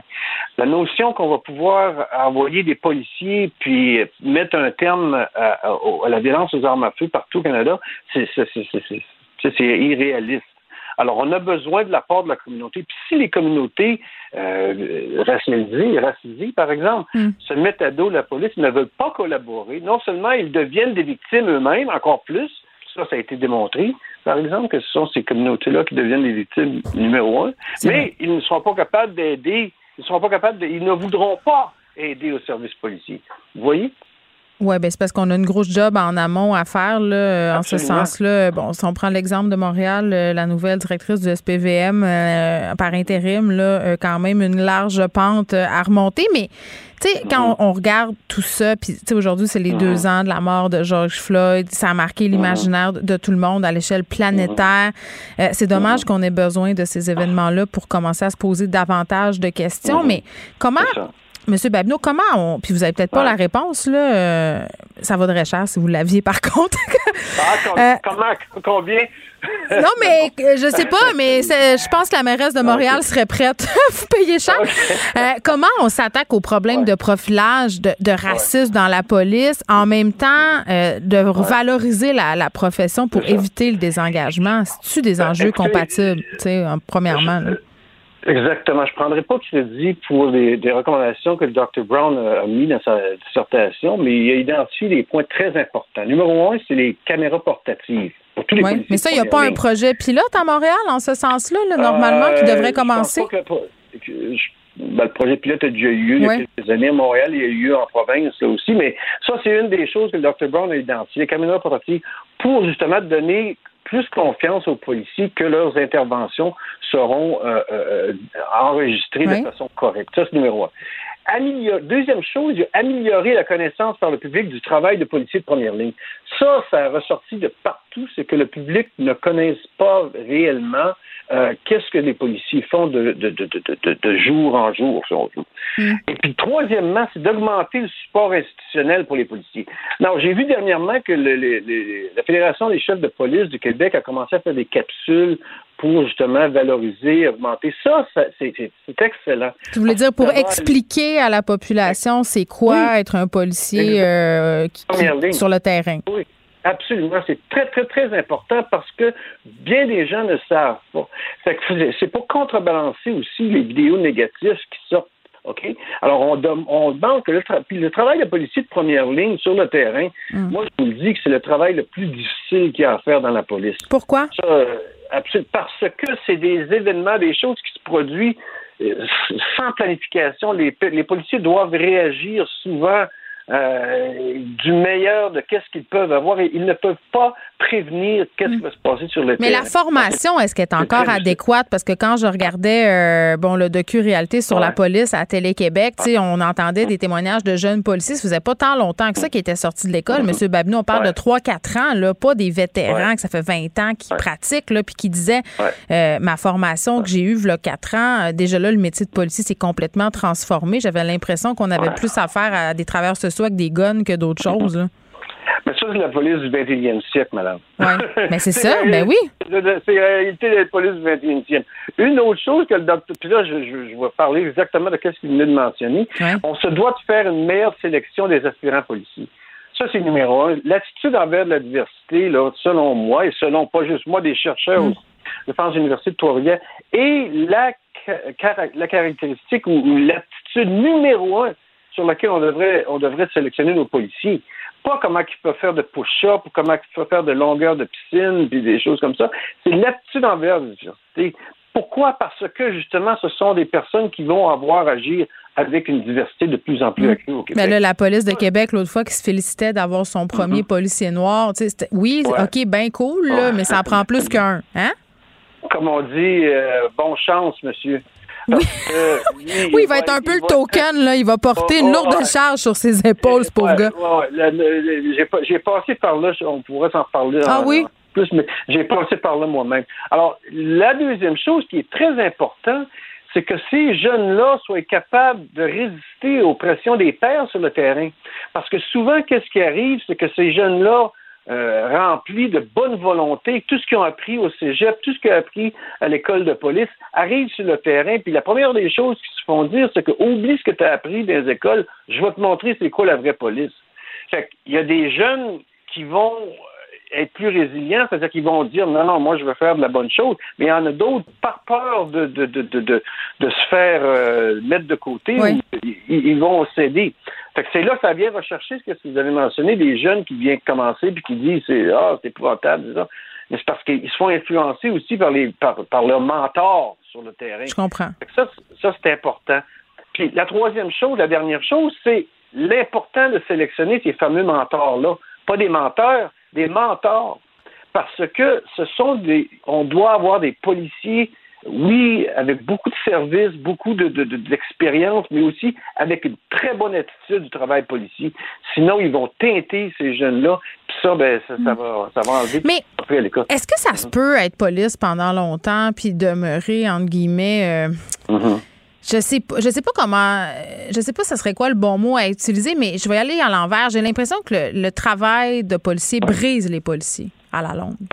oui, effectivement. Non, non, euh, absolument. Le travail de policier, particulièrement le travail de policier de, Ouais. de première ligne. C'est dur de pas devenir euh, euh, désengagé, aigri, fâché contre certaines populations. Et absolument, absolument, absolument. Mais moi, je crois beaucoup euh, que la majorité des policiers, ce sont des individus raisonnables. Oui, bien sûr. Que- et puis que et- éventuellement, ces policiers-là ont tellement d'amour pour le travail policier qu'ils vont garder quand même une attitude professionnelle.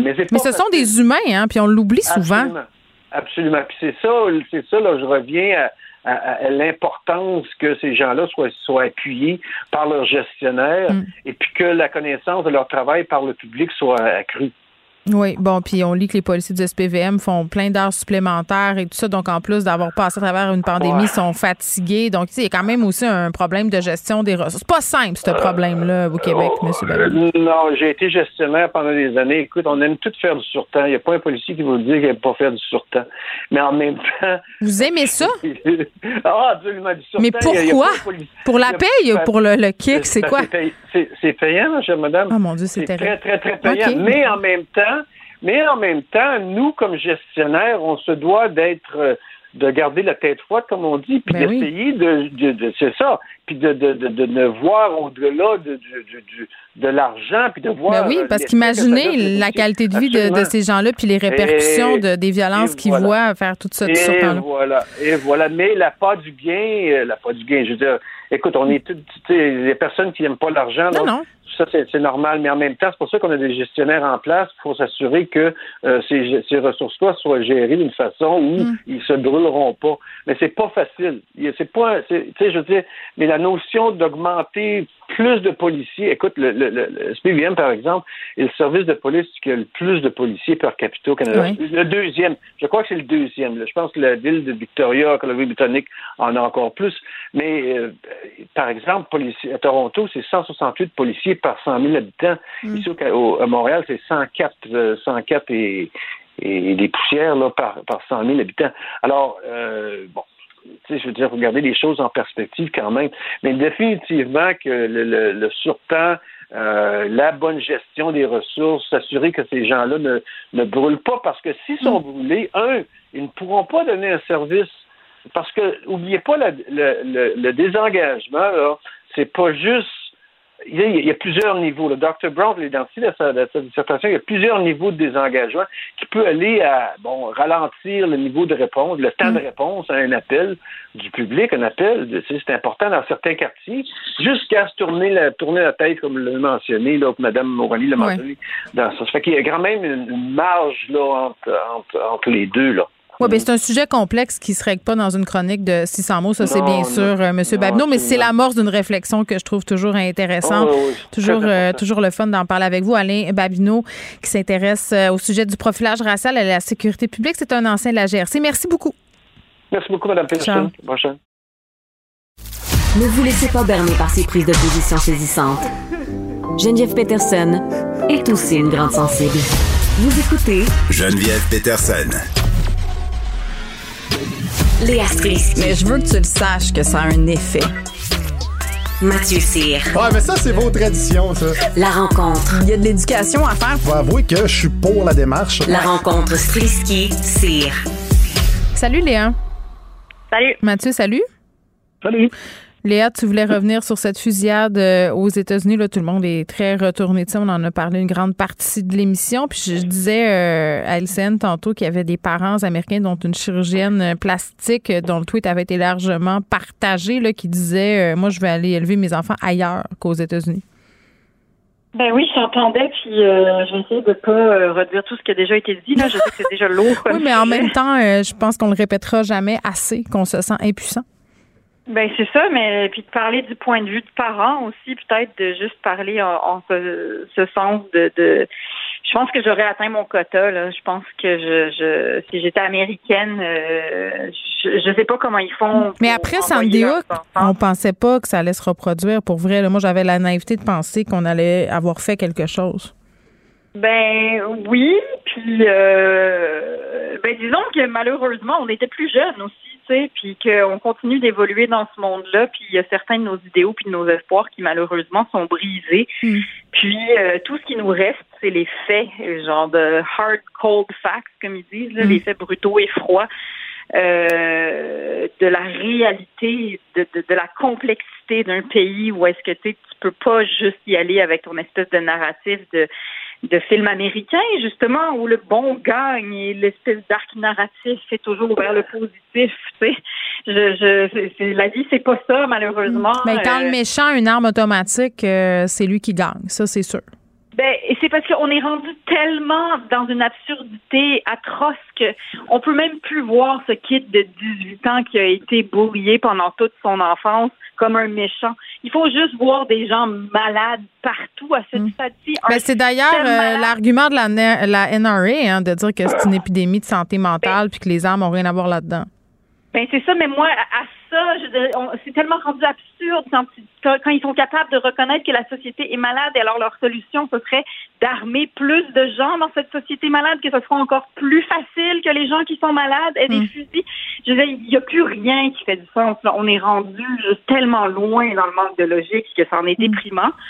Euh, puis en plus, il y a vraiment rien, rien qui est appris et en plus, ça, ça s'empire parce que là, c'est rendu que toi, à Sandy Hook, je me souviens que j'avais éteint les, les nouvelles, j'avais éteint Mm. les médias sociaux et j'avais tout simplement pas pu faire face à la réalité. J'avais appelé à l'école euh, de ma fille empreinte. euh, je, je sais pas, je- je- c'était irrationnel mon affaire. Puis la secrétaire m'avait dit le téléphone sonne depuis tantôt, vous n'êtes pas la seule.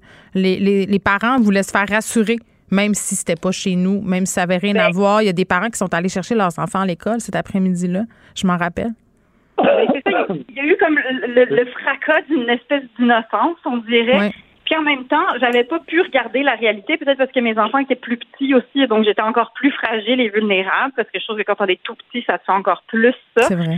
Euh, mais cette fois-ci, là, je suis rendue ailleurs. Là. Là, je suis rendue dans une sorte de... Je suis capable de regarder la réalité, puis j'ai de la rage, je suis fâchée comme ça se peut pas, mais il y a aussi une grosse partie de- de- d'une sorte de laisser aller, comme un, un- un vieux membre de la famille qui serait alcoolique, puis qui fait garde. Je, je, je te regarde aller, là, puis je le vois que crime, il n'y a rien que je peux faire. Mais en même temps, je te lisais sur Twitter, Léa, puis je trouvais que tu amené un point intéressant. là, les Américains qui critiquent sans arrêt, les Russes de rien faire, de pas se soulever. Comment ça se fait qu'ils se fâchent pas? Parce que, tu sais, le coach de basket, tout le monde partage cette vidéo-là là, depuis hier soir, euh, qui dit qu'il y a 15 sénateurs euh, américains qui empêchent euh, ce processus de vérification des antécédents judiciaires et psychiatriques, euh, malgré que le fait que 90% des Américains seraient pas, je veux dire, le pays qui se targue d'être la plus grande démocratie au monde, ça, ça fait dur. Pourquoi les Américains font, se fâchent pas? Tu le disais, c'est une, Ben, question ça. super euh, pertinente, là. Ben c'est ça, c'est que l'affaire là, c'est que c'est ça qui me sauve aussi dans ma propre vie là, c'est que c'est comme une gentille fille polie là, on m'a appris à ne pas être en colère, à être gentille avec tout le monde. Mais à un moment donné, je me suis rendu compte dans ma vie qu'il y a des colères qui courbent la vie là. Ben Il arrive un moment où est-ce qu'il faut que tu te fâches pour les choses qui sont importantes dans la vie. Puis quand c'est rendu aussi absurde qu'il y a des enfants qui se font tuer dans l'école, puis que ça, ça arrive, je pense que ça fait c'est la 27e depuis le début Ouais, de puis qu'on l'année. dit que c'est parce qu'il n'y a pas de clôture, pas de vitre teintée, euh, qu'on Mais fait du matériel scolaire par balle. Luc, la liberté, tantôt, m'a appris ça, que ça existait. Pardon. je veux dire. Ils- sont c'est- c'est- c'est c'est- c'est d'une absurdité sans nom. Fait que là, je suis rendue à au moins à, à souhaiter qu'ils se fâchent. Fait que là, il y a Beto O'Rourke, là, qui a un nom très dur à dire, qui est euh, l'autre qui se présentait contre le fameux euh, gouverneur Abbott au Texas, Ouais. qui est allé interrompre sa conférence de presse pour lui dire comme non, je suis désolée, tu es responsable de ce qui est en train d'arriver. Fait que tu sais, peut-être qu'ils vont se fâcher, mais on pensait que c'était fâché avant. Et je le Mais répète, en 40 ans, je- j'ai j'ai plus ma naïveté. Bon, Mathieu, tu- je t'entends euh, soupirer. T'es pas d'accord? Non, je suis entièrement d'accord. Je suis juste. Je suis Tu juste, crois pas. euh, Ils vont pas se fâcher. Moi, j'ai- j'ai j'ai baissé les bras par rapport aux States euh, à la fusillade de 2017 qu'il y a eu à Las Vegas. Je sais pas si vous vous en souvenez. C'était euh, un homme qui était au 32e étage. Euh, il avait fait une fusillade. Il avait tué beaucoup, beaucoup de gens. Je me rappelle plus c'était combien de personnes, mais euh, Ouais. il avait tué. Il, puis il y avait, il y avait 23 armes. Il avait retrouvé 23 armes dans sa chambre. C'est ça que j'ai retenu. Oui. Dont 12 armes semi-automatiques Oui. modifiées. Puis je dire, puis il avait dit, euh, I'm a gun enthusiast. Tu sais, puis t'as beau être enthousiaste, moi, je suis un enthousiaste du vélo de montagne. J'amènerai pas 47 bicycles à pédale Mm. je vais en faire. Tu sais, à quel point tu as besoin d'avoir des guns, à quel point il faut que. Ce qui me fait chier là-dedans, ce qui, me- ce qui me frustre vraiment beaucoup, c'est que c'est les imbéciles qui gagnent encore une fois. Mm. Et c'est toujours ça, puis ils gagnent avec le pouvoir de l'argent, puis avec le pouvoir du lobbying. puis Oui, puis le c'est les, les messieurs qui veulent pas voter contre, là. C'est les messieurs qui veulent rester au pouvoir. Mais, Mais- c'est- mais c'est des, c'est des, des sombres idiots. Je veux dire, ceux qui sont, ceux qui touchent de l'argent par rapport à ça, je comprends, OK, ils sont corrompus, ça arrive dans n'importe quel système, tu as de la Mm. corruption. Mais ceux qui sont, euh, ceux qui sont pour le, le, le port des armes à feu et qui sont dans leur maison avec 22 guns, puis il y en a un dans chaque pièce, tout au cas où qu'un fou arrive, m'a le tirer, nan, nan. Ouais. c'est des gens qui sont brainwashés et ils- ils- je pense pas que. Oui, armer les profs, de- euh, apprendre aux enfants à se défendre. Hey, en 2017, je suis allée voir, euh, Mathieu, euh, 57 personnes qui sont décédées. Puis Mais- euh, des centaines de blessés, là, parce que là, on parle euh, évidemment aujourd'hui là, par rapport à ce qui s'est passé au Texas, les T'imagines? 19 enfants euh, qui ont été euh, tués des deux profs, mais il y, a, y a beaucoup d'enfants qui sont blessés aussi. Là. Ben oui, puis y a- ça dure longtemps avant qu'il y ait une intervention. Puis, puis les 57 personnes qui, qui, qui sont mortes justement en 2007, c'est le gars était au 32e étage. Il a tiré pendant 10 minutes avant qu'il puisse localiser tout ça. Puis tu sais, c'est, c'est, c'est, c'est juste, puis c'est juste aliénant de voir à quel point Mais- puis les fusils pour enfants, des petits fusils roses. Oui, mais attendez, l'idée qu'il faut apprendre aux enfants à se défendre, euh, écoutez bien ça. It's the parents. It's your responsibility where you send your children to school. You need to go back to the school and see is there a single point of entry? Do you have guards at the school? Ah, ah, Léa, c'est de notre faute, euh, et Mathieu, c'est ce qu'on, c'est, ça a été dit sur les ondes de Fox News. Mais et- je veux dire, tu sais, je parlais d'absurdité là. Tu peux pas, on peut pas rentrer, faire rentrer ça dans notre cerveau pour que ça fasse du sens. Ça marche juste pas. Puis l'autre affaire, c'est que là où est-ce que c'est sûr que ça changera pas, c'est que c'est identitaire, ok?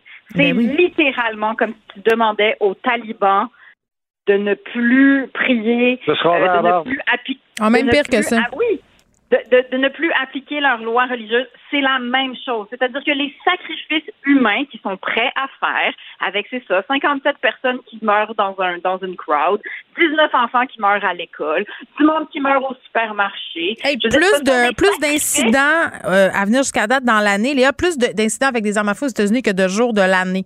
On est juste le 25 mai. Là. Mais ce sont des sacrifices qu'ils sont prêts à faire pour garder leur identité de j'ai mon gun, j'ai mon chapeau de cowboy, j'ai ma liberté, j'ai mon drapeau. C'est des sacrifices qu'ils sont prêts à faire. Fait qu'ils s'en foutent. Alors, ils sont tellement profondément dans ce problème. Sincèrement, ça me fait mal, je trouve ça pathétique et je n'en peux plus de regarder aller mal. Oui, puis l'impression de cette grande impuissance, faut lire le texte d'Isabelle Haché euh, ce matin sur le sujet euh, dans la presse sur le fait que malheureusement euh, ça va se reproduire parce que c'est intimement lié à la question identitaire. Euh, Léa, tu l'as dit. Oui, Mathieu? J'ai de la misère à voir. euh, moi, il faudrait que je fasse une étude là-dessus. euh, je vais faire des recherches. J'ai de la misère à voir comment est-ce qu'ils peuvent avoir autant de financement et comment est-ce qu'ils peuvent faire autant d'argent avec des armes quand il y en a tellement en circulation depuis tellement longtemps. Je Ben, pour les fabricants d'armes, ces armes-là de guerre, ce sont les plus lucratives, les plus rentables, celles sur euh, les marges de profit les plus intéressantes. Moi, je suis pas une spécialiste des armes, là, mais c'est ce qu'on peut lire un peu partout euh, depuis longtemps. Mais la NRA, c'est un des plus, c'est un des lobbies les plus puissants au monde. Là, Mathieu, je veux dire, ils sont à la tête de campagnes politiques euh, absolument monstres. Je comprends, Donc, voilà. je comprends qu'ils sont puissants. Je me demande juste où qu'ils prennent leur cash. Tu sais, quand tu dis que Ah, un véhicule, tu fais un véhicule, une Tesla, 100 000 tu fais un gun, 800 pièces. faut que tu en vendes beaucoup, beaucoup, beaucoup des fusils pour pouvoir te, te- te payer un lobbying de la sorte. Tu sais. Fait que je me demande juste où est-ce qu'ils font leur, euh, leur fric. Fait que je, je vais faire des recherches là-dessus. Je suis pas sûre. En tout cas, si tu trouves, euh, je pense qu'il y a bien des gens qui vont être intéressés à avoir les réponses. Merci beaucoup. Merci, Merci. à demain, bye. Geneviève Peterson. Rebelle dans l'âme, elle dénonce l'injustice et revendique le changement. Culture et société. Did Mr. Depp push you in any way down the stairs? No, Uh, during the course of your relationship, did he ever push you down any stairs? no, he never pushed me, kicked me, or threw me down any stairs. Ms. Moss, have you ever before today testified in any kind of court proceeding? No, I have never. Anaïs Gertin-Lacroix, salut. Allô, Geneviève. On vient d'entendre euh, la voix de Kate Moss qui témoigne au procès de Johnny Depp. Donc, nouveau chapitre là, dans ce procès ultra médiatisé pardon, qui oppose Johnny Depp à son ex-conjointe Amber Heard. Exactement. Puis là, écoute, on prend en parler à tous les jours, ce qu'on fait pas, mais là, avec la venue de Kate Moss, je te dirais que tout le monde se pose la question depuis un bon 72 heures, va-t-elle ou non euh, prendre la parole? Et euh, c'est ce qu'elle a fait ce matin par vidéoconférence. C'est ce qu'on vient d'entendre, en fait. Euh, c'est elle, bon, tout d'abord, qui a raconté, on lui a posé la question, est-ce que Johnny Depp t'a poussé? Elle a répondu non, qu'il ne l'a jamais frappé. Donc, là, Pourquoi il y en avait fait, des rumeurs à il y cet avait des effet-là? Exactement. Amber Heard qui avait raconté, en fait, bon, euh, il y a eu le couple euh, Kate Moss, Johnny Depp qui ont été ensemble entre 94 et 98. Mhm. Et là, selon les dires, les deux à l'époque étaient en couple, oui, euh, en voyage en Jamaïque. Et euh, là, Kate Moss aurait trébuché dans les marches. Et là, ce qui avait été raconté, notamment au tribunal, c'est que c'est Johnny Depp qui avait à l'époque poussé Kate Moss. Alors là, ce matin, elle a pris la parole, racontant, disant, écoutez, il y a eu un orage, les marches étaient détrempées. Euh, moi, je suis tombée, j'ai même pas eu le temps de me rendre compte de ce qui qui se passait tellement que j'ai eu mal. Et là, Johnny Depp a accouru et m'a amené voir euh, les secours médicaux. Donc, jamais, au grand jamais, Mm. Johnny Depp euh, a été euh, méchant, a été violent à mon égard. Donc là, elle qui a pris la parole, il y a pas si longtemps, Vanessa Paradis l'a fait. Là, de Oui, elle a été très, très longtemps. Elle a eu des enfants avec Johnny Depp, notamment, Ben oui. et tout ça. Mais moi, mon commentaire sera le suivant. OK? Tu sais, je comprends l'idée de faire témoigner ces femmes-là qui ont partagé leur vie avec Johnny Depp, mais c'est pas parce que. C'est pas parce que tu as eu des relations OK avec certaines femmes que tu peux pas être complètement toxique et violent dans tes autres relations ou dans une seule relation. Ça, c'est c'est pas garant de rien. Ben, c'est pas garant de rien. Écoute, moi, plus jeune, là, il y a des gars qui pouvaient dire que j'ai été une euh, CRIS de folle. Tu comprends? Parce que plus jeune, puis t'es insécure, puis, tu sais, puis maintenant, on s'entend que je ne suis plus la femme que j'étais il y a une quinzaine d'années en couple. Donc, c'est sûr que deux personnes, euh, mon conjoint actuel parlerait avec un ex, c'est deux Anaïs différentes. Donc, c'est pas parce vrai. que Johnny Depp a été euh, un mari exemplaire, un père exemplaire, qui l'a été un conjoint exemplaire avec Amber Heard. Mais là, c'est juste de voir à quel point on est rendu avec des James Franco qui va devoir bon témoigner est-ce qu'ils ont eu une relation sexuelle ou pas. Tu sais, c'est Ah, juste qu'il y a personne Dieu, qui va s'en, il y a personne qui va s'en sortir indemne. les deux, les deux vont Et- sortir de là tellement maganés. Ben, je pense honnêtement qu'ils le sont déjà. Et là, Kate Moss qui a pris la parole ce matin, très froide. Tu sais, c'est- juste là, c'est un freak show que, que l'on Mhm. regarde. Puis c'est ça de voir toutes les femmes qui viennent défendre Johnny Depp, les fans qui l'accueillent, qui l'applaudissent. Oui, des journaux aussi qui ont acheté de la véhicule. pub, euh, Ouais. des textes pour pousser les textes pro Johnny Depp, les algorithmes qui favorisent Monsieur Depp. Euh, tu sais, puis je lisais, un, je me rappelle plus, une commentatrice que je trouve très intéressante qui disait, tu sais, même si, parce que beaucoup disent, ah, c'est une relation toxique entre les deux personnes et tout ça, on le voit. Je veux bien, là, mais ce qu'elle disait, cette femme-là, c'est que dans une relation toxique, il y a toujours des dynamiques de pouvoir. Et Mhm. visiblement, dans la relation de Johnny Depp et d'Amber Heard, la personne qui a le pouvoir, c'est Johnny Depp, ne serait-ce que le pouvoir financier. Il est plus célèbre qu'elle aussi. Donc, Et le il- pouvoir médiatique, voilà. tout à fait raison. Exactement. Donc, il faut garder ça en tête quand même. Puis moi, je rappelle aux gens que c'est pas à nous de se faire une idée sur ce qui s'est passé, tu sais. Absolument pas, mais en même temps, je regarde dans mon fil de presse, Kate Moss témoigne, il oui, va c'est sûr, là. ensuite. C'est sûr que là, tu regardes ça, puis rapidement, là, tu te dis, ben, je vais me faire une tête avec ce que les médias euh, racontent, et rapidement, ben, on tout semble indiquer que Johnny Depp va s'en sortir indemne, alors qu'on n'était pas là, et c'est ça, il y a personne qui va s'en sortir indemne. Et là, parlant de saga judiciaire, ben, il y a l'humoriste James Bond, hein, qui, euh, pas que James Bond, Philippe Bond plutôt, euh, qui a plaidé coupable ce matin, Geneviève, pour avoir euh, conduit en état euh, d'ébriété. Donc, c'est le 30 mars euh, dernier, il était avec sa gang, il a pris une bière et là, finalement, il y avait 100 mg d'alcool. Oui, j'en ai 100 parlé euh, avec Nicole Gibault tantôt, puis on soulignait qu'on trouvait qu'il avait bien fait ça, c'est sorti par rapport à ça, puis Il le fait qu'il ait plaidé coupable aussi, ouais. Oui, puis il a pris la parole tout de suite sur les médias sociaux. On l'a retiré de la radio au moins pendant euh, une semaine, le temps de laisser un peu euh, l'eau passer sur le pont. Puis là, Mm. lui, ce qu'il a raconté, il dit, écoutez, c'est vrai, j'ai pris une bière, j'étais certain, moi, que j'étais apte à conduire. Il dit, à partir de maintenant, je peux vous garantir que je vais me prendre un chauffeur pour ma Mm. tournée. Il dit, cette soirée-là, c'est moi qui ai pris la voiture. Ouais. Euh, J'aurais pas dû, mais il dit, même les policiers, lorsqu'ils m'ont intercepté, si c'était pas que quelqu'un les avait appelés pour dire que j'ai consommé de l'alcool, personne, tu sais, j'étais pas en état d'ébriété, je Voilà. dépassais, mais de quelques milligrammes à peine. Mais il a bien fait ça sur les Mm. médias sociaux, honnêtement. Nouvelle chanson de Dumas. Écoute, ça sort euh, pas aujourd'hui. Mon chum est le plus heureux des hommes, c'est son idole. Ah ouais, ben là, OK, on écoute ça. Le soleil à son zénith. 17 juin, ça sera officiellement disponible sur Oh, le Musique, lendemain de ma aujourd'hui- fête! C'est un beau Ben cadeau. écoute, c'est pour toi, ça, que tu m'as fait ça, je te fais entendre. OK. J'avais la tête en Californie,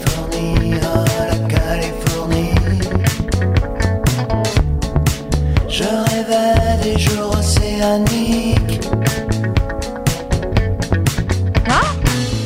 Ouais. OK. Mais tu sais, on Ben, n'est c'est jamais content hein, quand c'est une nouveauté. On dirait qu'on s'a- on s'attarde toujours au, vieux stock. Moi, l'une de mes plus grandes déceptions pandémiques, c'est d'avoir raté le spectacle de Dumas deux fois. la fois où je de- devais y aller, la fois où il a été remis, puis que je pouvais pas. Donc, je vais peut-être pouvoir me reprendre bientôt. Est-ce que tu l'as manqué euh, aussi quand ils ont manqué d'électricité, Vincent? J'ai tout manqué. J'ai tout manqué. C'est comme Parce si que le, c'était comme toi. Je sais. Il y avait des billets, ça a été reporté, il est allé, ils ont manqué d'électricité. Ils disaient, ouais, c'est une joke, là.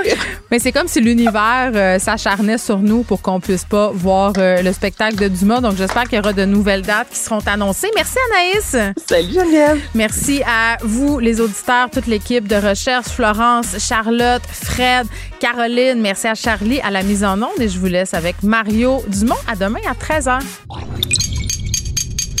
Cube Radio.